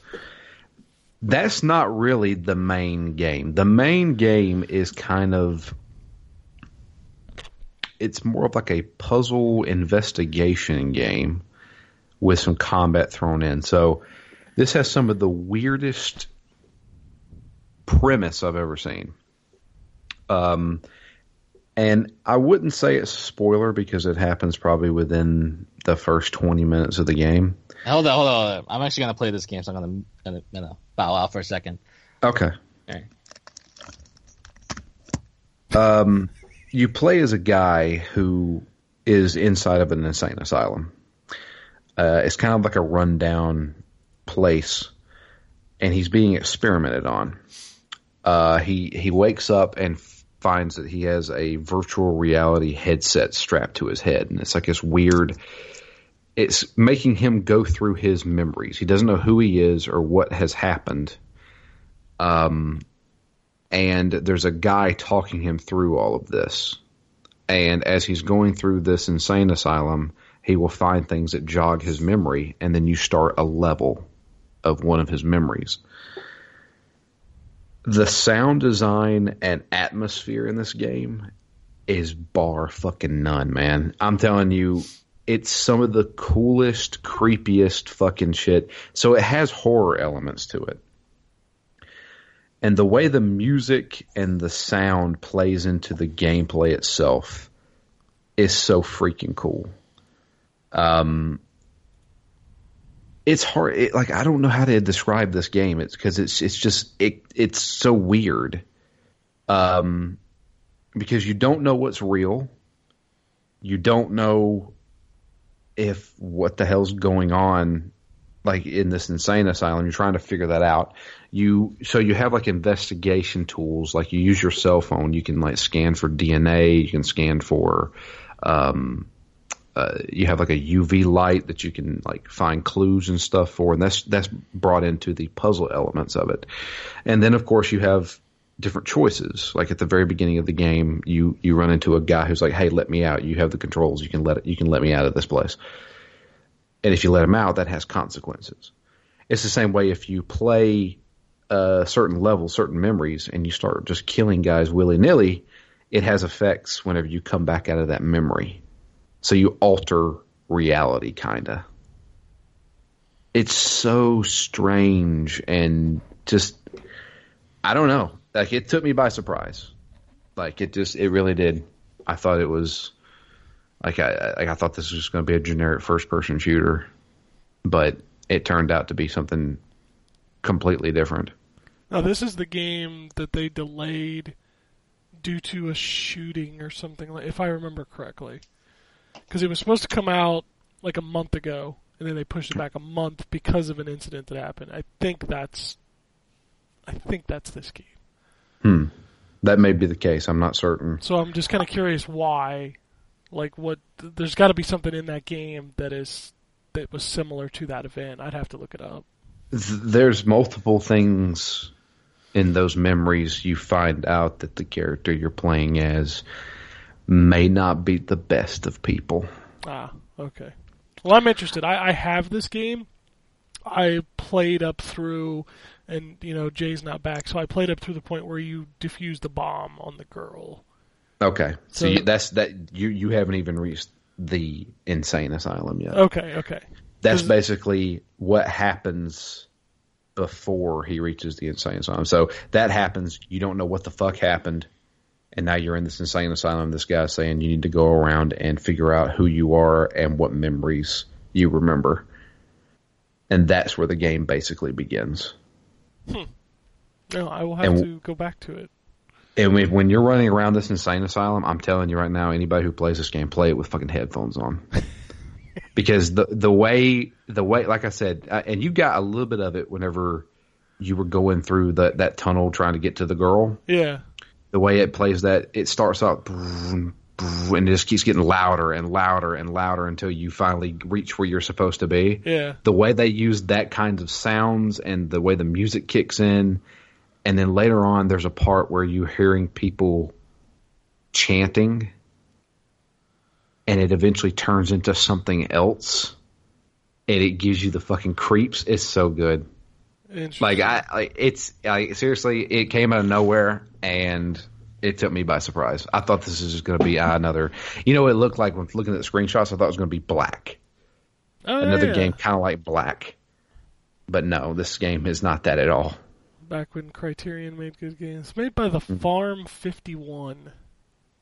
The music and sound design was by the guy who did Remember Me. Farm 51. I'm looking. They haven't made a game since 2014 when they made Painkiller Hell and Damnation. Oh, I played that one too. They also made the really shitty Deadfall adventures. Remember those? I don't remember that. Yeah, it was like a third-person adventure game trying to be Indiana Jones, if I remember. Hmm. They were not very good. Well, this one's actually pretty decent. Outside of that, uh, the only thing these guys have made is Hell is Painkiller. Painkiller. Hmm. Well, I actually talked to the guy. I, I tweeted out saying that uh, you should play this game, and then a lot of like the guy who made the music for the game followed me on Twitter and was t- talking to me about it, and so and I was like, dude, you do some great work. So All right, yeah, cool. Uh, somebody tell Jay he can come back. Should we should we text Jay? yeah, Say Jay, you can come back now. All right. I didn't spoil anything. No, no, but it's still that's it's not what you think it is. So it's cooler if you just experience it. I guess. That's true. Yeah. Yeah, yeah, that's that's what I figured. That's why I do not want to hear anything about it because it seems like a lot of the interesting parts of that game comes when you don't know it's coming. You know, one of those things because you go in thinking that it's going to be a generic first-person shooter, and then you get all these different things, and then you're like, "Oh, that's interesting." So I kind of want to get that firsthand. I'll play that later. All right, so let's talk about what's coming out this week. It's a this is a little slow week. Um, Yes. That's you, Me? you. Yeah, It me? That's you. It's you, Drew. That's a game called That's You. I have no idea what it is. Oh, uh, geez, it is. Me. It, it is the the first game in the series of those Sony games that include that you need your smartphone for. So it's think it's the one where you've got you can you've got like you use a selfie camera on your phone to Oh, dress up Christ. that thing. Yeah, I think that's that one. Fuck off. Um, Lego Worlds Classic Space. I'm assuming that's DLC. Uh, Call of Duty. Oh, that's for Yeah, yes, that's the one you, you get the spaceman outfit or something sure. something like that. Is it free? Mm, Probably not. Ah, fuck it. Uh, Call of Duty Infinite Warfare Absolution. It's, uh, yeah, Call of Duty. Uh, Is it a map, map pack or a of story course, thing? no, they never do single player DLC for Call of Duty. I don't know, man. Maybe they start something new. Nah, nah. You, c- they released a single player DLC this week in retail form. You can buy Modern Warfare Remastered now for forty dollars. But but wait, their, their FAQ said you couldn't. We all knew that was a lie. We could. We, Yeah, we of said it course was we a did. lie last year. Of course. Uh, Toby, the secret mine. I don't know what's in that secret mine, but I don't think Toby should go in there. I'm just saying. Fuck, that's that's it for those systems. Let's switch over. Is anything on the Switch? Nope. Nothing on the Switch, huh? Nope. 3DS. Uh, there's four games coming out on 3DS. Woo! Uh, Crawler's Game Pack. Stack 'em High. Table Tennis Infinity. All capital letters, by the way, for that game. Uh, and finally, Kirby's Blowout Blast. Sure, a lot of Kirby games. There is a lot of Kirby games. That that let's let's look at the PC for the fun name of a game. But that's all the. Uh, there's a couple good ones on here. We got Redneck Rampage Possum Bayou. That's coming out this week. Is that a Jesus Christ. sequel or something? I don't know what that is, but that's coming out this week. I remember Oh Redneck my Rampage God. from way back in the day. Yeah. Uh, there's in, Redneck Rampage. Wow. Insectophobia Episode One. Episo- episodic. Yeah, episodic okay. Insectophobia, baby. Eh, okay. Uh, Robo Critters. That's pretty good. Uh, that's, that's yeah, man. That's not a good week. Play- Nah, Wow. man, I, I welcome I welcome July with open arms. I'm gonna be able to Oh. like not play like too many new games, just go back to some old ones that I wanted to play for ages. There is some interesting stuff hitting at the end of July, but yeah, the beginning of July is Yeah. yeah. So I had to look this up because I remember Redneck Rampage. Uh, Redneck Rampage originally came out in 1997. Yeah. Uh, there were multiple um, other games. Redneck Rampage, the early years. Redneck Rampage, sucking grits on Route 66. I remember that. I played that game. Redneck Rampage rides again, Sure. and then there's Redneck Deer Hunting. Well, yeah. Deer Hunting is a hunting game using the same engine and previous games in the series. There's also compilations of Redneck Ice Chest of Value, Redneck Rampage, Redneck Rides Again, Dual Jewel, Hell yeah. The Family Reunion, and then there's the Redneck Rampage collection. And So- apparently there is a new one coming out. All right. Okie dokie. All right. Let's do some news. Um, I did play some Injustice 2 this week, and they put out a new patch. The July update is out. There's a very big change in this update that should make everybody happy. So now, when you go to open loot boxes, Loot boxes. so let's say you open a bronze one, you know how you have to hold the button, opens up. Mm. As soon as you're done now, you can just hit the X or square button, and immediately open the next one. Oh God, thank God for that. Oh boy, No animation, just boom, boom, boom, boom, boom. That's how you wanted that. I I have to bring this up again because I have went on a I have went on a redneck rampage. Um, so the people who made Redneck Rampage was called Gray Are we Matter still this Interactive. Yes, Gray Matter Interactive, Yeah, who then eventually turned into Treyarch. there you go. Wow. So the guys who helped make Call of Duty made Redneck Rampage It's it's a it's a logical evolution of Redneck Rampage. Yeah. Because they also helped make Return to Castle Wolfenstein, which is a great game. Yes, Once again, another logical evolution of Redneck Rampage. absolutely. wow. Oh, great! Oh, you can tell it's a slow news week when this is one of the headlines. Uh, Shenmue 3 gets an updated logo. Oh boy, Update. Can't I- wait. The bigger news is that they're going to be showing stuff at Gamescom. Yeah, probably wireframe models. Mm. Maybe, maybe they'll have a trailer. I don't know. Eh, that game's never coming out. See. Even when it does, it's gonna suck, so nobody cares. Yeah. okay. You want to show how much of an Overwatch fan you are? You need to buy that new D.Va statue. Overwatch's next statue in its official line is 19 inches tall and clocks in at a low, low price of $450. And someone will buy it. Someone will buy it'll sell them. out. I- Yeah, it's gonna sell out. Those are like hand painted and modeled and stuff. It's super So, nice. Uh, It is really nice. Sure. I mean, if you want to, if you want to talk about the the commerce of Overwatch, did anybody try to get one of those hoodies that went out this week? Oh. Nope. Yeah. I got Mm. one, but it took forever. oh, you did get one. I got one. Yeah, which one'd you get? Lucio, baby. Mm. Nice. Good, good choice. That was that was the best looking one for me. I really like the look of that one. I I actually don't know what the hoodies look like. Let me see. I don't either. Yeah, they're they're pretty slick. There's only Where are they eight- from? Uh, Jinx. Jinx, so there was that's only right. eight at the. Uh, they're doing the rest of the characters next year, and I will certainly get the Junkrat one because of course I will. But the first series was like Lucio, Roadhog, Reinhardt, uh, D.Va, um Zarya, and Genji. I think was all of them. Oh, Lucio one's pretty sick, man. Yeah. I, I oh, like Gen- that one. Genji's pretty good. Yeah, the Genji one's nice, but I don't play him a lot, so I felt it was Yeah, kind of yeah. weird to pick Oh, up. dude, actually, most of these are the Roadhog one with the the Yeah. wild hog power in the back. That's sick. Yeah, I the, can't find any the of this. Reinhardt one is really good I'll, too. I'll link you on the on the thing. Hold on. Yeah, the, they're really Wow, slick. these are good. Yeah, I really, really like those.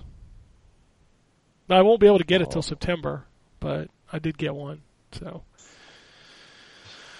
yeah, those are nice. How, how Uh, much, how much are these? sixty bucks. Eh, That's not bad. reasonable. Yeah, yeah. So, anybody who has a PlayStation VR, you can download Yep. a free Spider-Man Homecoming virtual reality experience, and it's out now. I have already done that. I've heard it's pretty cool. I've not yet tried it, but Okay. you know it's free, so why not? Yeah, I've heard it's pretty cool. Uh, Games with Gold went live, so you can go download Grow Up, I think is what it's called, Grow up. and Kane and Lynch 2. Dog Days. Hey. I played through Wow. that game. I didn't hate that game. That's a that's a very mediocre list of games. Yeah, they I- were yeah. they were both mediocre games, but they were fun to play through. Hmm. Uh, here's a weird one. Evo's coming up, right? Yes. Uh, developer Arika is going to be showing off a new game. If you don't know who Arika is, they're those guys that made Street Fighter Oh. EX, baby. I wonder it'll be the uh, the the April Fool's joke turned real reality. I think it is, You know? but I Yeah, will. that- I will be be there. sick. I'll be there day one. I love Street Fighter EX and Street Fighter EX Two. Those were great They're games. very underrated games, man. I gotta say, I really enjoyed those games. They're Yeah. fun. I didn't like three as much. I thought it was a little not. Yeah, it wasn't nearly as good as one and 2 Mhm. But I love one and two. Those were fun games. Uh, lots of stuff about the Zelda DLC. Obviously, there's lots of uh, hey, where to find this, where to find that, where to find this, where to find that. Uh, what else is going on? Uh, Well, there was the um. Are you going to get to it? The SNES, Oh yeah, we'll talk about that. that that's Yeah. going to be a conversation. Mm-hmm. Um, Lawbreakers open beta, so you can go check that out. That is Nah. li- that's live. Uh, StarCraft Remastered gets a price date, uh, or sorry, a price and a date. Uh, it'll be fifteen dollars, That's good. which is incredible. Uh, it'll support widescreen 4K. So yeah, uh, what's the date? August fourteenth. I, I am personally offended by the fact that Drew has not played the original StarCraft, and I will force him to play this game one way or the other. The remaster, I've got the original. Remaster, remaster. Yeah. What's the? I mean, is there a big? It's I mean, they redoing, I mean, it'll be an incentive. Are you playing through the original right now? no. Exactly. It'll be an incentive. We'll make you review it or some shit. I will definitely. I will be definitely buying and playing a lot of that game. Yeah, I'll be, I have to buy it. It's it's a national policy. If you're Korean, you have to play StarCraft. I've never played it. It's so good. Really, John? Never played StarCraft? No, it's it's because it's an RTS. I've never really sort of got into it, but maybe at that sort of price point might be worth. Well, The- you, the can, thing ab- you can get the original for free. That's true. You can. Uh, yeah, true.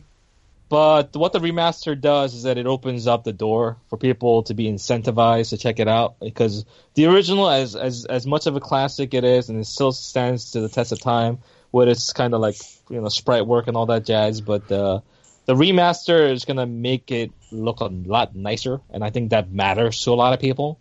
Especially if you don't have the nostalgia that we do, we can look at the old like StarCraft graphics and say like, "Oh yeah, this looks super good." But if you're looking at it for the first time, you're like, "Wow, this is really ugly." I get it, you know. so when you when you get the remastered and it's only fifteen dollars, comes with the original StarCraft along with Brood Wars and everything else with online, you know, play uh, supported on the Blizzard app. That's that's a good that's a good deal. Get And there. it's it's um it's cross-play as well with the old version, if I remember It's rightly. the I'm same. sure they said. It's literally the same game underneath. Yeah, so that's that's also super cool. Super Bomberman R got a new patch this week, which included Simon Belmont and Pyramid Head. Because those are guys you think about when you think about Bomberman. Of course. Yes, they are. fucking Konami. Oh, Konami. You make me sad. Alright, so let me see if I can find. I want to see the whole list because I want to go through it. Uh, Uh, before you before we go into that, Go, go ahead, go ahead. I'm going to find the list. Yeah, yeah, yeah.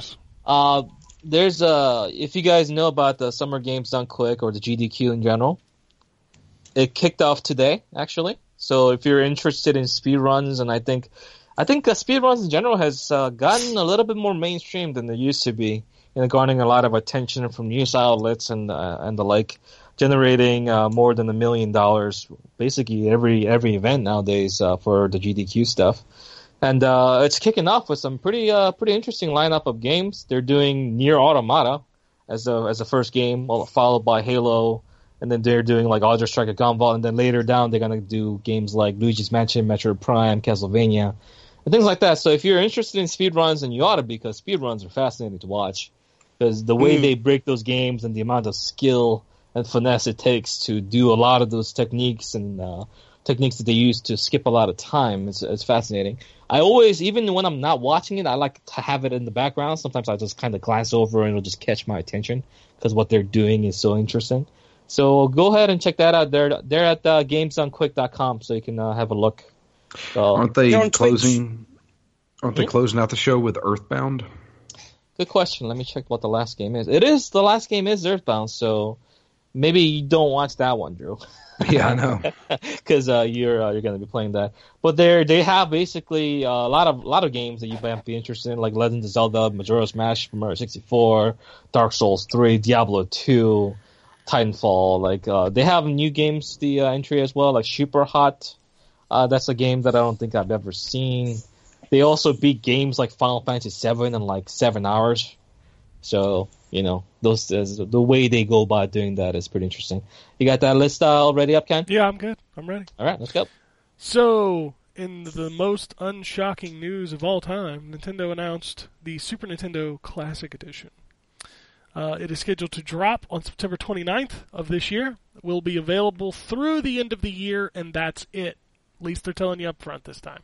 Yes, that's what that's what I took away from that. Is like going to be just as hard to find, but at least you know that now. Yeah, and they also said they are going to have more of these available than the NES Classic, so that's good. Uh, it retails for eighty dollars, and comes with two controllers, which I can't tell. I haven't been able to tell if the the X and Y buttons are concave. They better be.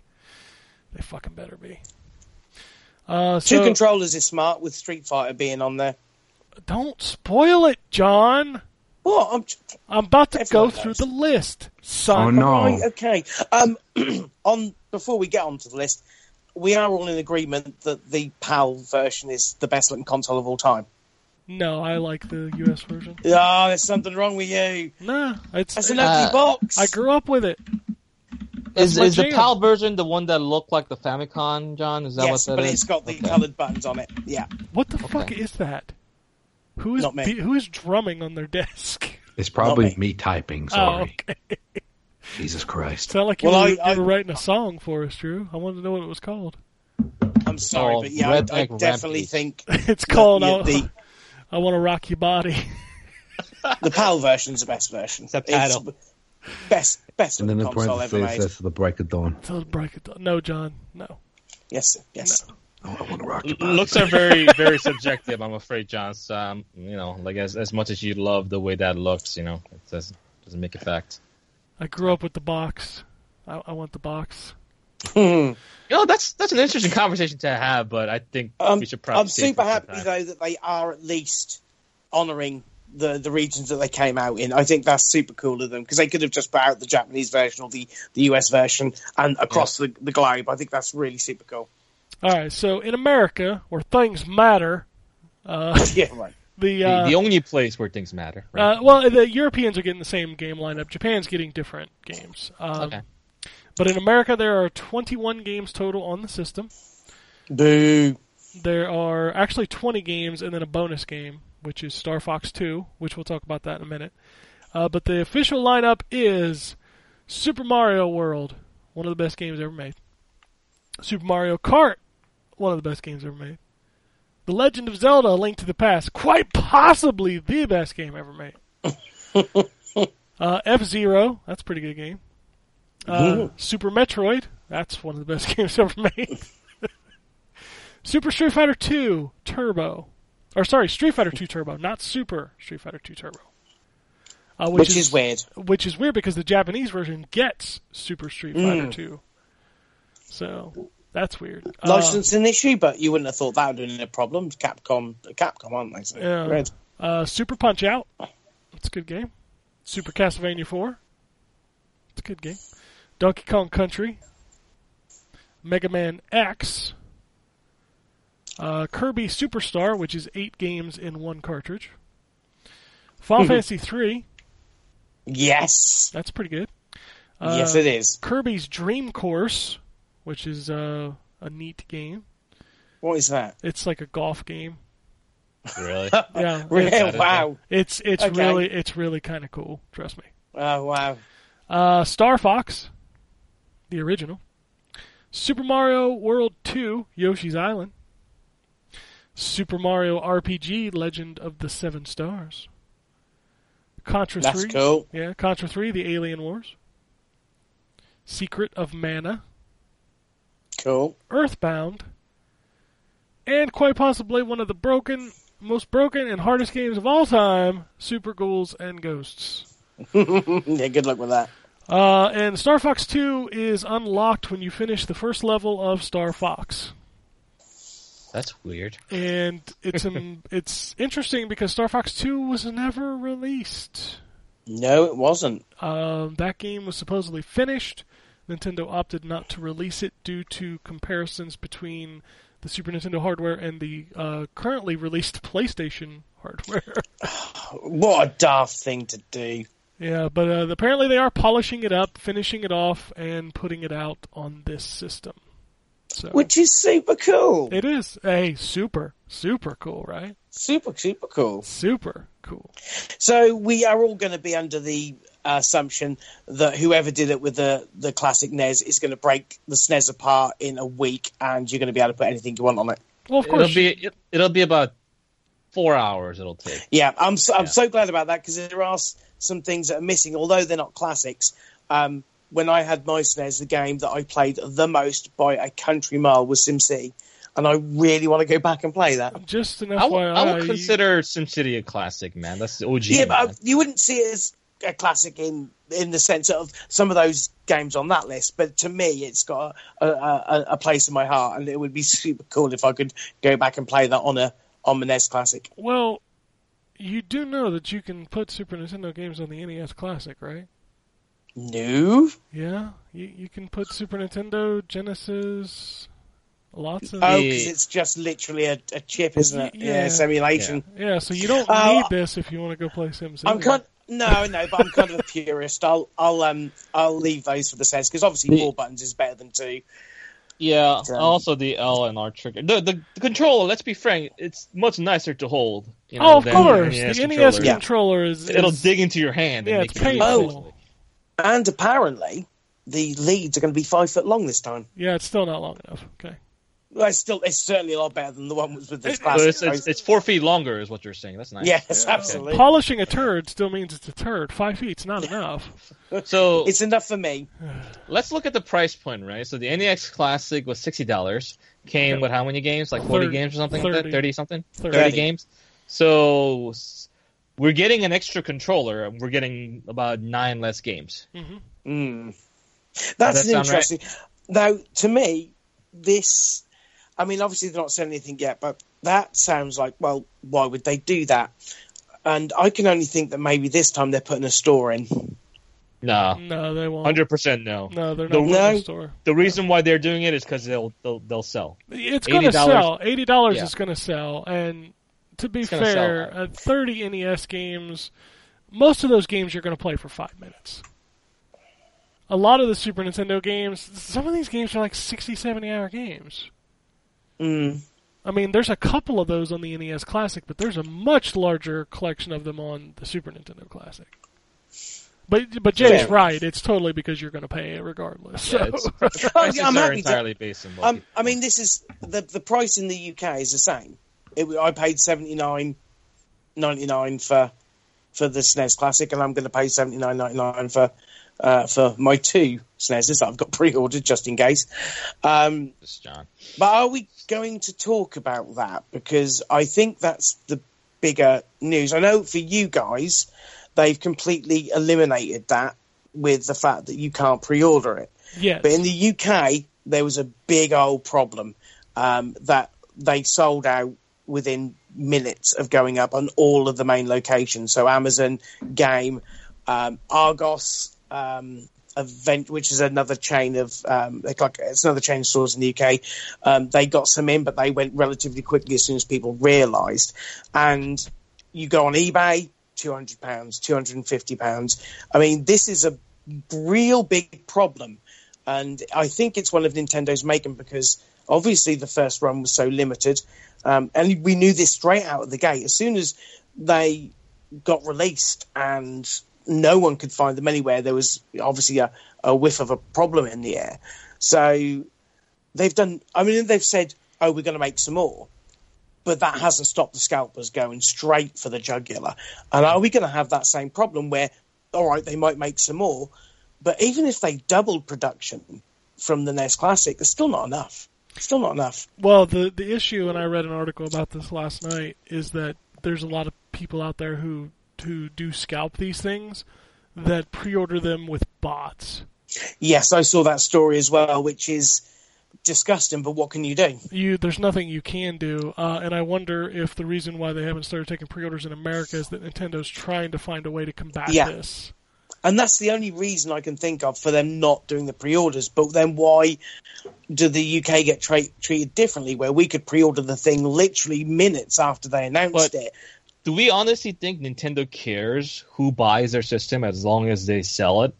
Do we? Do well, we think I they think care? they should do because it, it it puts a stain on their reputation through just through the, the you know association with it, uh, especially when and again these images came up with the classic where people are desperate to get one of these things for their kids for Christmas, and the eBays have got like stacks of twenty of them. Uh, oh yeah, buy this for two hundred dollars or three hundred dollars, and just by association, I think it makes Nintendo look bad.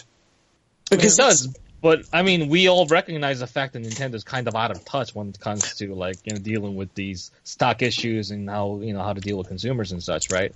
Well, I, So- I, I feel like they've Yeah. gotten a lot better, especially seeing things like uh, them coming out and making the press statement about how the reason they're not doing the Switch thing on purpose. They're doing it because they're fighting with Apple uh, over some parts that are similar between the two machines, uh, and they're trying to push them out. Like they're literally like increasing the the shipping of the systems through the um, was it through airplanes as opposed to boats because they normally send them over on boats.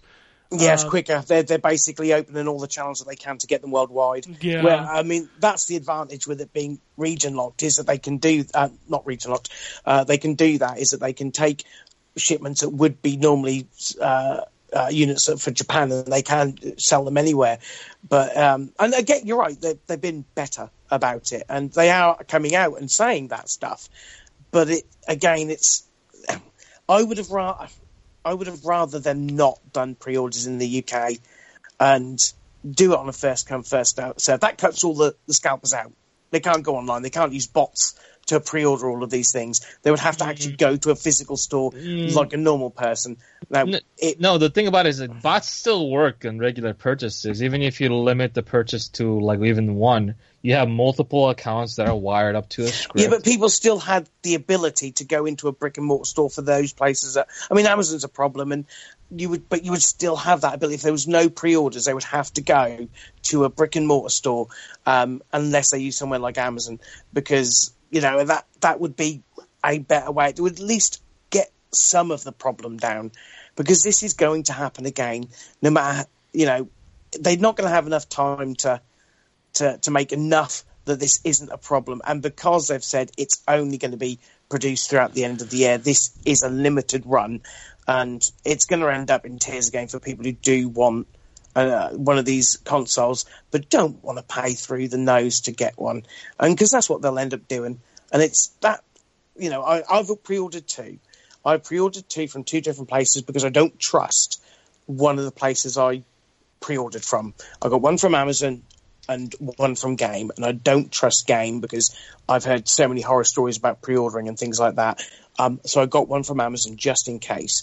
Now, if if I get two, I will either donate one or I will sell it at the cost that I bought it at because I'm only doing this because I want to make sure I get at least one. I'm not going to scalp it on for stupid money on eBay, but it's still something that's you know it, it's it's not solving any real problem. Uh, uh, solving the problem of you know there are people out there like who, me who will you know do the the right thing if they end up getting two. These scalpers are going to have 40, 50, 60 of them, and they're all going to go for stupid prices. And it's not fair for those people who want to, to experience, you know, a bit of nostalgia or want to introduce other people to a classic uh, area in their in their life for gaming.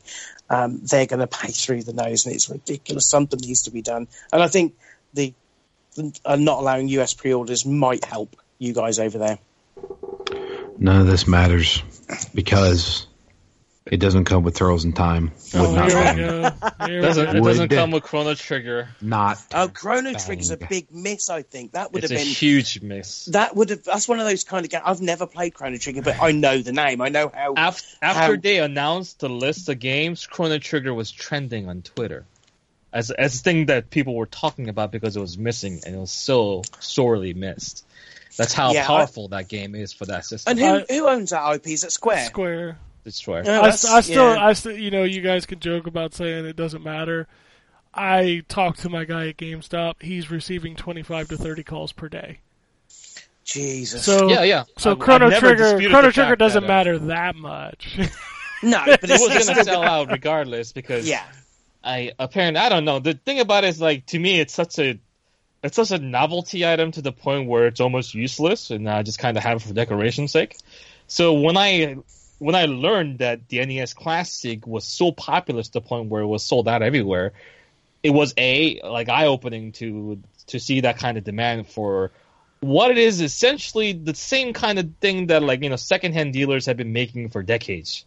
So just to have it official made it so appealing to people, and the the rather limited stock and what what kind of effect that can have on a person's person's desire to want to do that desire to buy something because they just can't have it. They just want it even more. So like yeah, I'm I'm over that idea, but boy, like I would have considered buying the SNES Classic myself had it uh, had uh, Chrono Trigger in particular because I think Final Fantasy three is my favorite RPG game of all time, like bar none. That's like that's not not even the contents for me. And Chrono Trigger is number two.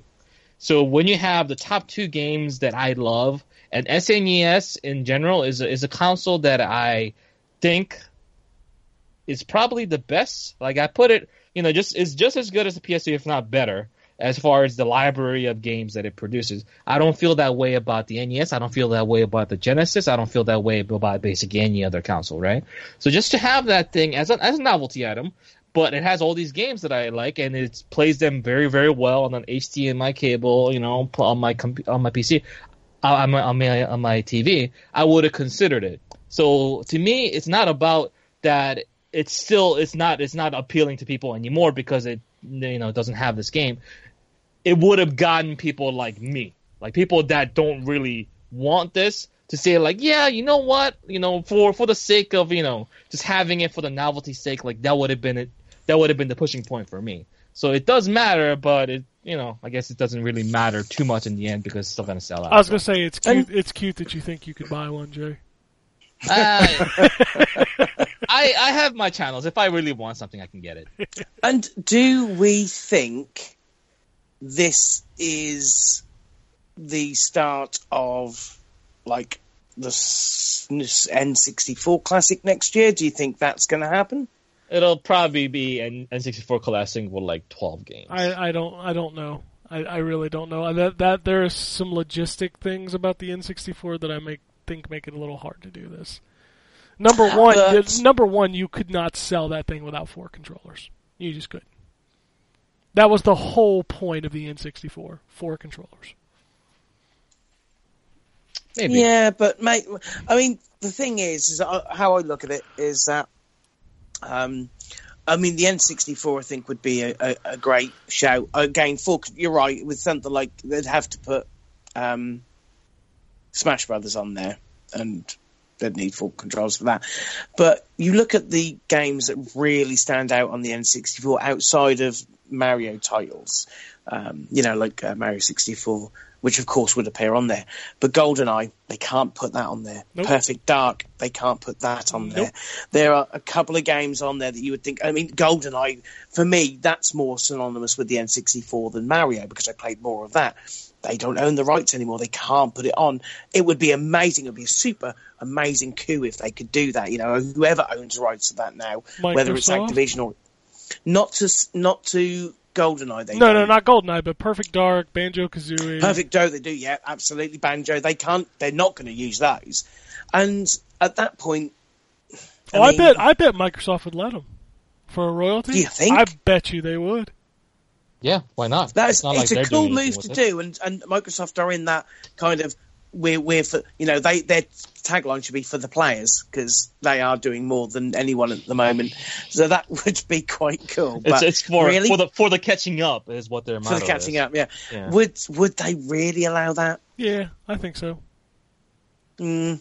But I'd love to see a, a mini. I mean, they would obviously get a N64. royalty license, you know, Of course, yeah, yeah. per per system It's sold. whether but or not Nintendo would want to pay them for that much for that for that Nintendo kind of and. Microsoft seem to be all right right now. I mean, they're playing Minecraft together. Yeah, as everyone should.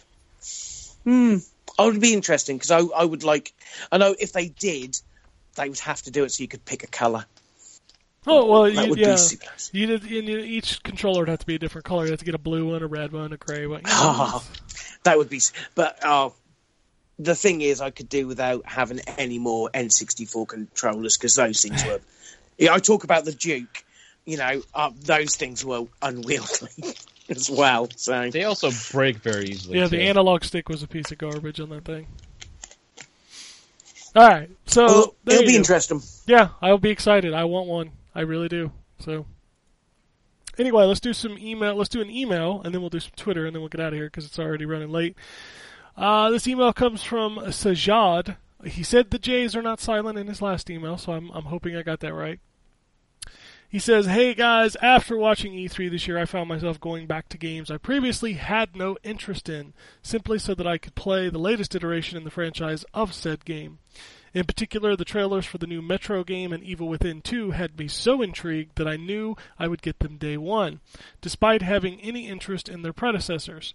Uh, I would then went on Steam and purchased both of the Metro games and Evil Within, so I would have my so I'd have myself caught up before the sequels came out later this year. My question to you is Have you ever gone back and played a game for a franchise you had zero interest in simply so that you could be caught up for the next game in the franchise? Or would you just play the newest iteration regardless of whether or not you're caught up on the previous story so far? Uh, yes, I did that with The Witcher. Yeah, you did, didn't you? In the in in retrospect, we should have skipped Witcher One That's what I told you guys. because that Hindsight's a game wonderful is thing. That game is rough. Uh, Witcher Two was really good, and uh, I have yet to finish The Witcher Three. So there you go. But I did beat Witcher One and Two in preparation for The Witcher Three. That's in fact that's what happened. We saw the trailer, the the the real first trailer with that guy narrating saying The Witcher goes around looking for monsters and shit like that. And it was just E3. I, I can't remember. It yeah, was I think the it was E3. it was the trailer where it had the vampire ask like what year is it? And he told him and it, it- he told him to fuck off. And i was like okay i have to get this game. And I, but i have never played witcher 1 or 2 okay well let's do it for phoenix down. So we did it for phoenix down. And yeah i have yet to beat a game from 2015 Uh, this reminds me of when my one of my friends started to really get into gaming, bought a bought a PS4. Like the his that's like the first console that he owns now. He never owned anything else before this point. So he's like, I want to play Final Fantasy 15. Do I have to play the other 14 games to understand what's going on? Thank God that's a resounding. and I was no. like, Yes, of course you do. No, let's see. No, Speaking- I, I corrected him afterwards. Yeah, speaking of Final Fantasy 15, I'm hearing good things about the Prompto episode. I need to go play it. Um, I'm going to wait for that to go on sale because the Gladia- Gladius episode was like f- three or four quid about two or three months after that came out. So, The Gladio Oh, wait. episode just came out. It was only five dollars when it came out. oh, maybe that was why I bought it because maybe it wasn't on sale. So, how much is the Prompto? It's five dollars. They're all five dollars. They Oh, all wow. come. They all come in the season pass. Uh, the Gladio DLC is super short and not very interesting. I didn't like that one, but I hear the Prompto one actually has like an open world. Hmm. So and there's like some side quests. They say it's about three hours if you do everything. So that's not too bad. And it takes place in an interesting time in that game that I want to know what happened. So As as for me, I am.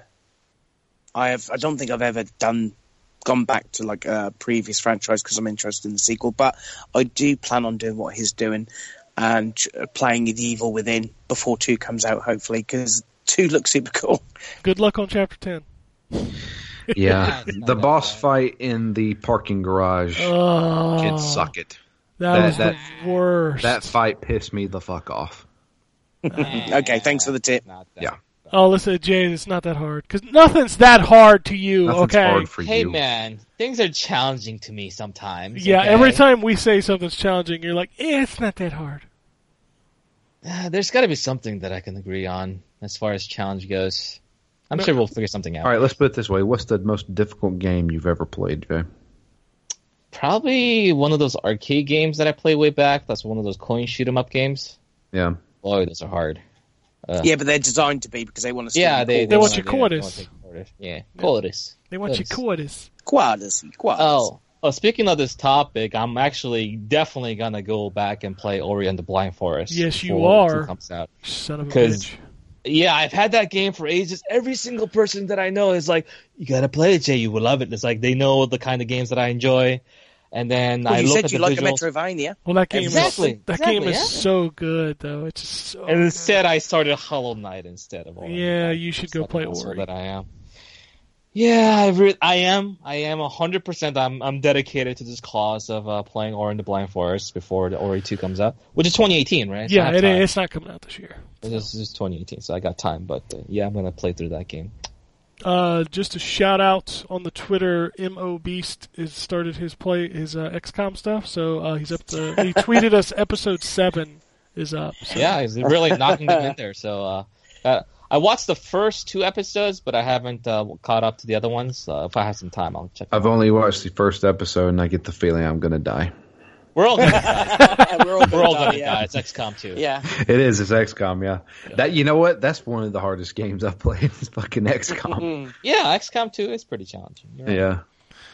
Uh, Curtis says, "Shout out to all of you guys. Love the work and dedication that you guys put in." Except for Drew, because he's never around anymore. Just kidding. That's what Oh, half the kid. almost married life will do to you. uh, just wait. Just wait. So it's going to get worse. Um. Oh god, that tweet just made me. Ooh, okay, well, uh, Dustin says finally broke down and bought the Witcher expansions during the Xbox sale. I know what I'm doing after I finish Nier. You damn right, those are good. I need to get back. I need to get back to those. I'm like I said, I'm halfway. I think I'm halfway through Hearts of Stone. Man, I need to uninstall Overwatch. you really do. I, I, I just need to do that. Drew, the loot box change is coming next week. I know, I know. I don't have to hold down a button anymore. No, no, no, no more duplicates. Yeah, but that's only for like level 400 and higher. I'm not even that high yet. Level Oh, 400. I'm sure you've been getting Jesus. duplicates all the time, though. I do get a lot of duplicates. Yeah, so no more duplicates. I I opened five boxes this week, and got three new items. Yeah, exactly. How many boxes? Five. Wow. So that's Jesus. 20, 20 items total, and two And what of them level are you? 412. So you'll benefit. I will benefit heavily. Oh, speaking of high levels, I still a level 1,900 something plus guy yesterday. Holy shit! The What does that highest, icon look like? Jesus. It's like this golden platinum looking fancy thing. This is like popping out. yeah, the, the highest guy that I've played with on Xbox was a 960. Jesus.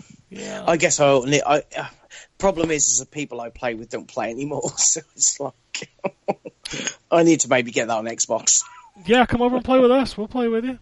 Me and Yeah, I think I might. I think I might. me and K Dub play almost every night. I might. I might wait for it to hit a sale again because I know it, it goes on sale every so often. I mean, you're not gonna actually like. met a good good uh, group of people that I play on uh, PC with. It's one of Jay's friends, and then he grouped me up with a whole bunch of people, and I added them. I play so much on Xbox that I start recognizing gamer tags now when we're playing. Oh, I do too. I recognize the exact same people every time. Yeah, I see it. Well, because it's, you know we're in a tier that you know those people are also in, so we see them a lot. You know, anywhere between 200 to 500 levels. So, yeah. That, that reminds me of a fun anecdote. Uh, I was playing Destiny, and one of the guys in our group, we were playing uh, the Crucible stuff. And we were playing against a guy, and I wasn't even looking at the names, but we killed a guy, and one of the guys on my team said, R. Kelly, don't pee on me. I played with him yesterday. That's a name that you'll remember, you know? yeah. There's there's some pretty good gamer tags out there that I've seen. It's, it it makes me laugh. There's at least one in every match that you're like, Yeah. That's pretty funny. Uh, Dustin also says, "Little bummed Valkyria Revolution is just meh. I was hoping for a good game to revitalize that series."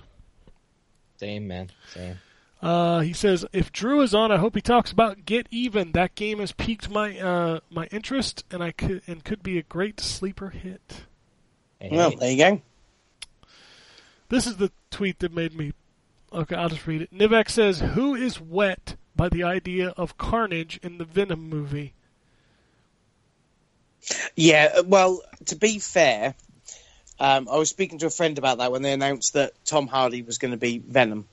And I said, well, that means that Venom's going to have to essentially be an anti hero. And the only way you can make Venom look good is by pitting him against Carnage. So I was not a surprise when I saw that that was going to be the main bad guy. So let me get this straight. Tom Hardy is going to be Venom, or is he going to be Eddie Brock? He's going to be both. Okay. Yep, and it has nothing to do with Spider-Man that comes out next week. Yeah, that's going to be super weird having like So Venom's it's, own it's movie. not in the same universe at all? But well, it's No, because it's owned by Sony. been- it's, it's apparently it's not in the MCU, but it's not in it's it's not in the MCU, but it's in the same universe, which makes it's all very weird. But my um, problem is, or what I don't know how they're going to tackle the fact that um, if it's not in the MCU and Spider-Man's not going to be in it, then how do you explain the suit? Because obviously that's where the Venom comes from, essentially. So that's going to be a bit strange. I don't know. Marvel made some huge mistakes with their licenses over the years, and it's it sucks for fans It's- now. Yeah, Yeah. it's not Disney's fault. I mean, they No, they you know, bought they it after the fact. They yeah. inherited the problems, but um, I, I like the fact that Sony have have made that move so that they can get Spidey into the, the MCU. And from what I'm hearing, the mo- the Homecoming is amazing. Um, a lot of lot of good buzz about that. I'm looking forward to seeing that next week. But yeah, things like I mean, if you look at uh, Fantastic Four. I mean that thing is is just it's never worked. Yes. Um, it's never worked. It really hasn't. And but you, Fox aren't the com- a sort of company that would do a deal like Sony has done, and with X Men, those things make money. That they're not all been fantastic, but they make money. And of course, with X Men comes Deadpool, and Deadpool is obviously their big thing at the moment. So they're never going to want to agree with Marvel about. Uh, Joining the MCU in any kind of way, shape, or form. When the Which is a X Men shame, 'cause kind I of think- wrapped up though, because I mean, No, the Logan, new ones. No, new one Logan is- Logan is done, but yeah, they're still doing X Men. the next one's like the Dark Phoenix storyline, apparently. So with, but um, without Wolverine. without Wolverine, yeah. So, Yeah. but then bear in mind that Logan is set in the future. Yeah, it so- takes place after Apocalypse. So. Yeah. So, and they haven't even been clear as to which timeline that's actually set in. I don't think. Um, who God knows that thing's so confusing, but Although the Apocalypse has one of the best cameo scenes. That Uh, scene is ones? that scene is really good. I don't want to spoil it for anybody who hasn't seen the movie, but it's a scene when they're in the Battle. military installation. oh, I felt that was that was literally so that that could be in the trailer. Oh, That- that's all absolutely, I- absolutely. But still, Yeah. That was the it's, best. it's kind of cool, but I didn't. I thought it was. I thought that dragged that film a little bit out, out a little bit too long. But, but they, I mean, I think Fantastic Four would be great going back into the MCU, um, but they're not going to strike a deal. Fox just isn't that kind of company. Nope. So Uh, Dustin says, "Do you think Sucker Punch is working on a VR game?" God, I hope not. I fucking hope not. when do we hear about it? PSX. PSX. Yeah, that's what everyone's betting on. Yeah, I think so. I think Sony wants to, you know, pop that first part. Gamescom, they'll have a couple things, but I don't think it'll be that. But I think What would you be more disappointed with, a VR game or a fucking infamous game? a VR game. A VR game, dude. I'll play Infamous any anytime. I'll play It's another years. Infamous. I don't want one, Yeah. but I'll play it. I don't it. want one either. But I will I, not. I wish they just make a new IP. you I know, hope they do are. Something new. They yeah, have new to IP is the be. most exciting. They have to be. I mean, you wouldn't take this long to announce another Infamous game, right? It's it's true. You know what they'll do is they they Sony has to have another third person shooter that looks like The Last of Us. Really? So we gotta get called another Days one. Gone. Yeah, but I mean, look. Remember, I showed you that picture. Yeah, they're all the same game, They're dude. all the same fucking game, but and everybody just goes nuts over them. Yeah, I'm kind of. I mean, I, I I'm know. sure I'll enjoy them, but I just don't. They don't excite me. It's this is like how I felt with Uncharted and like Tomb Raider and shit like that. I'm like, come on, it's the same game over and over again. It's a it's a third person action game. Yeah, you're right. Yeah, but their palettes are very similar. Yeah. Yeah. but if you take one screenshot, and obviously that was a screenshot trying to make a point, right? So you would obviously take the screenshot that would prove your point. So if you look at the other games and other places and where they go and how they play, it's different. So I understand your your idea because like we remember when we went through the whole thing with there's way too many first person shooters. Every game is a first person shooter for the longest time. Now we're kind of going through that with a third person shooter. But like, don't don't like. I wouldn't discount games and say like, wow, these games are exactly the same, just by some cynical screenshot some guy decided to take to make a like make a point whether that's valid or not. Well, I Yeah, felt I- that way before the cynical screenshot. Just watching the trailers, I'm like, these all have a very similar art style. I disagree with the art style segment. I think they have very different art styles, but they do look the same in certain areas, sure. But I'm sure they'll play differently. I'll have very di- they have very different tones when it comes to tells telling a story, and that's what matters. Play different, have different types of story and atmosphere, and that's good enough. I like, hope. I hope don't get it. so. I hope so. That's what I'm saying. I hope so. I like but uh, yeah, as you guys said, like I'm okay with it not being on the Infamous games. I like Infamous. I like Infamous too. But when it comes down to it, Sucker Punch is an incredibly talented developer. So whenever a talented developer puts out something new, something that they're really passionate about, like how Naughty Dog with The Last of Us, I think it could be something special. And I feel that way with Sucker Punch as well. Uh, he also says, haha, have you guys mentioned the new Fable game? A damn Hearthstone clone. I didn't know they had that character roster, I had a character roster that big. There's a lot of chickens.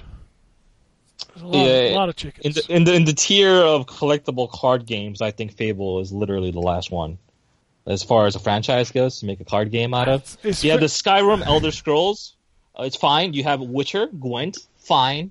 You know, you have obviously the Hearthstone, which is the big daddy at, at this point, and then you have Fable. That doesn't stand up to those Let's- on, the, on the same. same Let's just footing. say that Fable seems to be cashing in on the wrong genres. Microsoft, just give us another Fable. A Yeah. real Fable. But that's hard, Ken. No, it's not really, it's really not that hard. No, it's hard. It's really not that hard. Without without Molyneux promising the world, though, would people really be interested in the Fable? That's yes, true. I would be interested in a new Fable. I like all three of them. Also, we forget Yeah. about the actual Mac Daddy of the entire thing, which is Magic the fucking Gathering. Well, yeah, there's that. See, the thing about Magic the Gathering is, from a digital standpoint, it nearly nearly irrelevant. Even though, yeah, it is the originator, but when it comes to popularity, Hearthstone is just un, un, unrivaled. In the East, Shadowverse is very popular. In Europe, especially, Gwent is becoming is picking up ground. Elder Scrolls is very very new. I don't know where that's gonna go, but I don't think there's another there's room or there is enough like awareness for Fable to really like present itself as something that's gonna have any traction at all. I think that's dead in the water, frankly. Probably. His next tweet says the new Dissidia looks like a hot mess. When the first one came out, that was going to be my fighting game until I played it and hated the system. Yeah, I never liked the Dissidia fighting uh, engine system myself. I found it really weird and kind of like really they make a lot of things tracking and automatic. And I understand that there's still a lot of skill and strategy involved, but from just like a casual playing, uh, it didn't really feel that enjoyable to me. Maybe NT will be better. I played a lot of Dissidia back in the day. Uh, How do you feel about this new one coming up, Drew? Eh, Yeah. Y'all I just I, I don't I doubt I'll play it. y'all motherfuckers need to play Ehrgeiz.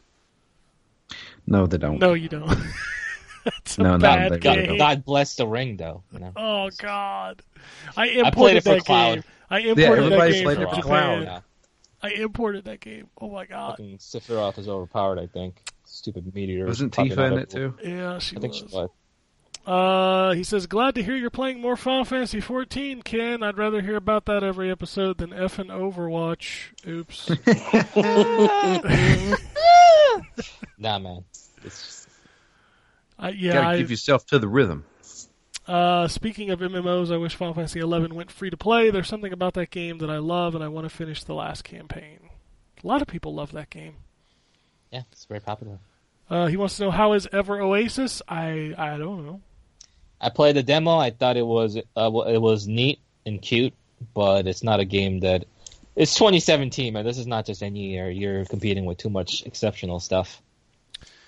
Uh, since Canada just had their birthday and America's is coming up, what's the most Canadian game and most American game you've ever played? It- Well, redneck, redneck, whatever it is, rampage. But I haven't American. played that. See, so Oh, I true, I haven't played that yet. yeah. That's that's not the most American game. Duke Nukem Forever is the most American game ever made. How about how about Freedom Force? You guys remember that game? you It's talking like a about the, the IO game? That's IO. Yeah, IO. Yeah, yeah. yeah, that something. game was amazing, but that was more like a Red Super Dawn American. clone. Yeah, that's that's super American. Come on, Red Dawn. It's about liberating yourself from the the Ruskies. Saints Row 4, that's pretty goddamn American. It you is play as the pretty- president of the United States. You fucking right. Mhm, you true. do. Um, I don't know. Wolfenstein's pretty damn American. That's true. It is. It is very patriotic. I'm trying to think of a Canadian game. South Park. I, yeah.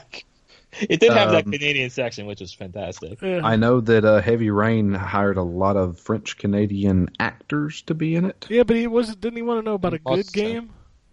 Mm-hmm. Emotion. Yeah, But he just not- said most. He just said anything most good. Canadian game. that Yeah. game didn't feel Canadian to me. I think Canada is better than that game. I, I don't. I, I honestly don't know. I don't think I played too many games that were made by Canadian people. I think you have. You just don't realize it. Ubisoft. Yeah, probably. Ubisoft. Game. Uh, have you have you ever played a Bioware game? Are they Canadian? yeah, They're based in Edmonton. yeah. Okay, sure. they have an office in Austin, but yeah, they do. Still But what- doesn't feel Canadian. Yeah, I mean, how do you I think define something as Canadian exactly? I don't. I don't know. South know. Park feels Canadian. Well, that section of the game, Yeah, I guess. which it's it's a stereotype, obviously, but Hmm. so is Saints Is there a game that takes place in Canada? I'm sure there is. All right, I'm looking it up. There's got to be a game that takes place in Montreal. Uh, the next series, while he's looking at that, uh, the next series of tweets comes from Blue Apple Blue, and they have some Witcher spoilers in it. How Oh. bad of Witcher spoilers? Quest spoilers? oh, Like they can be the Witcher worst. 3? Yes. I'm through Act One, but that's it. I I've done the Bloody Baron Oh stuff. God. I think this is in reference to the Bloody Baron. Okay. Which is one of the best quests in that game. So I'm going to read it. If you don't want to hear Witcher 3 spoilers, which at this point we're beyond the the thing. Yeah, I mean, it's statute of limitation. Yeah. He says, I finally restarted The Witcher 3 and I finished the quest where you throw a baby in the oven. When do you mm-hmm. think Western games are going to allow killing babies or kids? Last game I remember was Dragon Dragoon or Drakengard. I- If I remember correctly, you fake putting a baby in the oven Yes. just to fool somebody, Yes. so you don't technically do it. So that's something. I, I think the uh, last game I played where the children were like an enemy was Dante's Inferno because I had those hell babies. yeah, Yeah, there was that. Awful. That's probably yeah. I think that's a, a subject that they need to steer clear of. To be fair, Yeah, that's not really something we necessarily need to do. no. Uh, you claim Eh, you claim that after years of shooting people are in video games, you got desensitized to violence in games. Did you try to test your stomach with videos of real deaths? No, who does that? No, Nah, dude, I, I actively ignored those. I've Yeah. seen some things pop up. It's like there's enough trouble in my life and like my general, you know, proximity that I don't have to go out and look for, you know, despair-inducing things from the outside. Like that's just I'm good, man. Uh, he says, "Do you think uh, if you watch too much real videos of people getting killed, it will desensitize you? There are some real sick videos on the internet. Rebel sniper headshotting a farmer because his village refused to join the resistance. Kill children. What the hell? What? No. I watch game videos on YouTube. Yeah. Mm. I watch I watch trailers of movies, things that I'm interested in. I don't really go out. I understand that there are people that do, and like I, uh, most of them are of sound mind. But I think at some point there is a limit to what you can take in without it affecting you in some negative way. And if you take in a lot of things that are bad, like people getting fucking decapitated. Those things, those videos are available. People getting shot in the head. They're getting people literally hang themselves until they die. Those videos are available if you want to watch them online.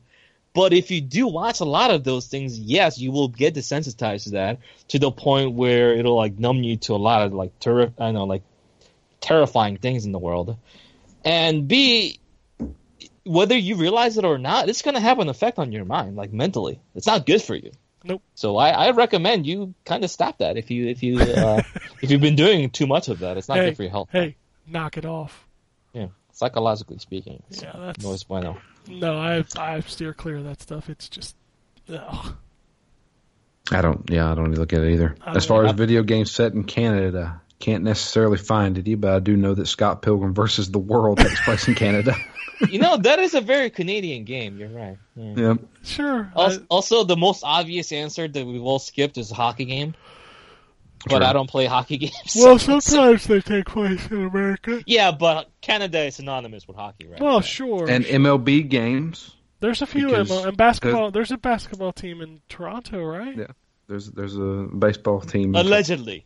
Allegedly. There is a MLB team based in Allegedly. Toronto. Yeah, sure. I sorry, I don't. I don't know anything. I'm sure there's like a adventure game set in the countryside of Canada or something. There has to be, right? Isn't Like the I- Long Dark? Doesn't that take place in Canada? I think you're right. I think it's Canadian Wilderness in that game. Yeah. Which that Hmm. game's still not 1.0, right? No, that's Not the game yet. still, isn't it? No. Not yet. But I got a buddy meant to be who does seen. YouTube videos of that game, and he absolutely fucking loves it. Hey, It's a pretty good game. It is a good game. That is all the tweets. That is all the emails. That is the show for this week. If you want to tweet at us, send them to at N4G Podcast. If you want to email us, they are podcasts at ztgd.com. If you want to follow us on Twitter, Drew is at DML Fury. John is at John. Jay is at Botoside J. And I and the site are at ZTGD. Phoenix Down is a running. Earthbound is the game. You want to listen to that? Go check it out. This week will be an intermission show. Okay. We're actually going to have some guests on to talk about esports. What? Yes. Really? That's okay. That's a that's an odd side step from Earthbound. Well, Who's- well, who's gonna it's, be on? it's two of Matt's friends that he met uh, who are big into esports, and they wanted to talk on the show about local esports stuff. So Uh, what what games in particular do you know? uh, I know that they do a lot of Heroes of the Storm. They do a lot of Overwatch. I think Okay. they do some fighting tournaments and stuff too. Neat. Interesting. So yeah, we're gonna do that. Esports, baby. Not much of an esports guy. I do like SGDQ though. All right. That's that's not that's not esports, man. I was introduced uh, last night to Overwatch Plays. That's funny shit. What is Overwatch? you play? just go to YouTube and search for Overwatch Plays. Uh, Uh, I also recommend Trollden Watch if you have never seen those games. yeah, I haven't but, seen uh, that, but I, I Tro- noticed apparently Overwatch. there's a Roadhog exploit that's been in since day one that people just now figured out and are using regularly. But if you What's hook, that? if you hook and like quickly turn to the left or the right, you can launch them. So like you can launch them off the map. Oh, I didn't know that. I knew that you, yeah, could you gotta you just turn. gotta you gotta spin like crazy in order to make that launch. Yeah. I saw that in the video last night, and it actually happened to me in a match the other night. But yeah, I watched one of those videos last night. They are pretty hilarious. yeah. Okay. Those are pretty fun. Uh, but that is it for the show this week. Unless anybody has anything else, Nope. going once, Nope. going twice. Sold to Drew, who won't be on the show next week. No, I'm gonna be at the beach. Drew's got to show off his beach pod that he's been working on. Yeah, Yeah, a with podcast. potato chips from and the sun. Coca Cola. Yeah, Well, from what the happened sun. is that every time he dies in Overwatch, he did uh, 20 sit-ups. So now he's got like a 12 pack. It's oh amazing. snap! Yeah. Shit, I wish. But that's it for the show this week. Should tune in next week if we have a show because nobody's going to be here. But anyway, that's it. Bye. Get the fuck out. Okay. Alrighty. And it goes something like this. Epic fail.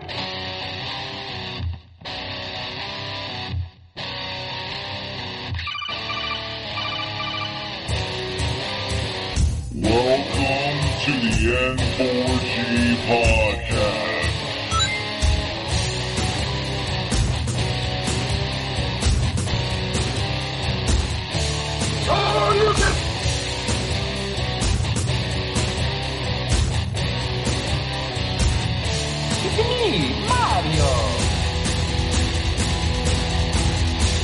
Zero.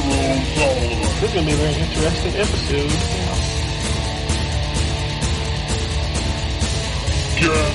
Khan. Greetings, programs. I got lost trying to find my way to the secret underground N4G radio layer. The Wombat. And I always being angry. Killer Wolverine.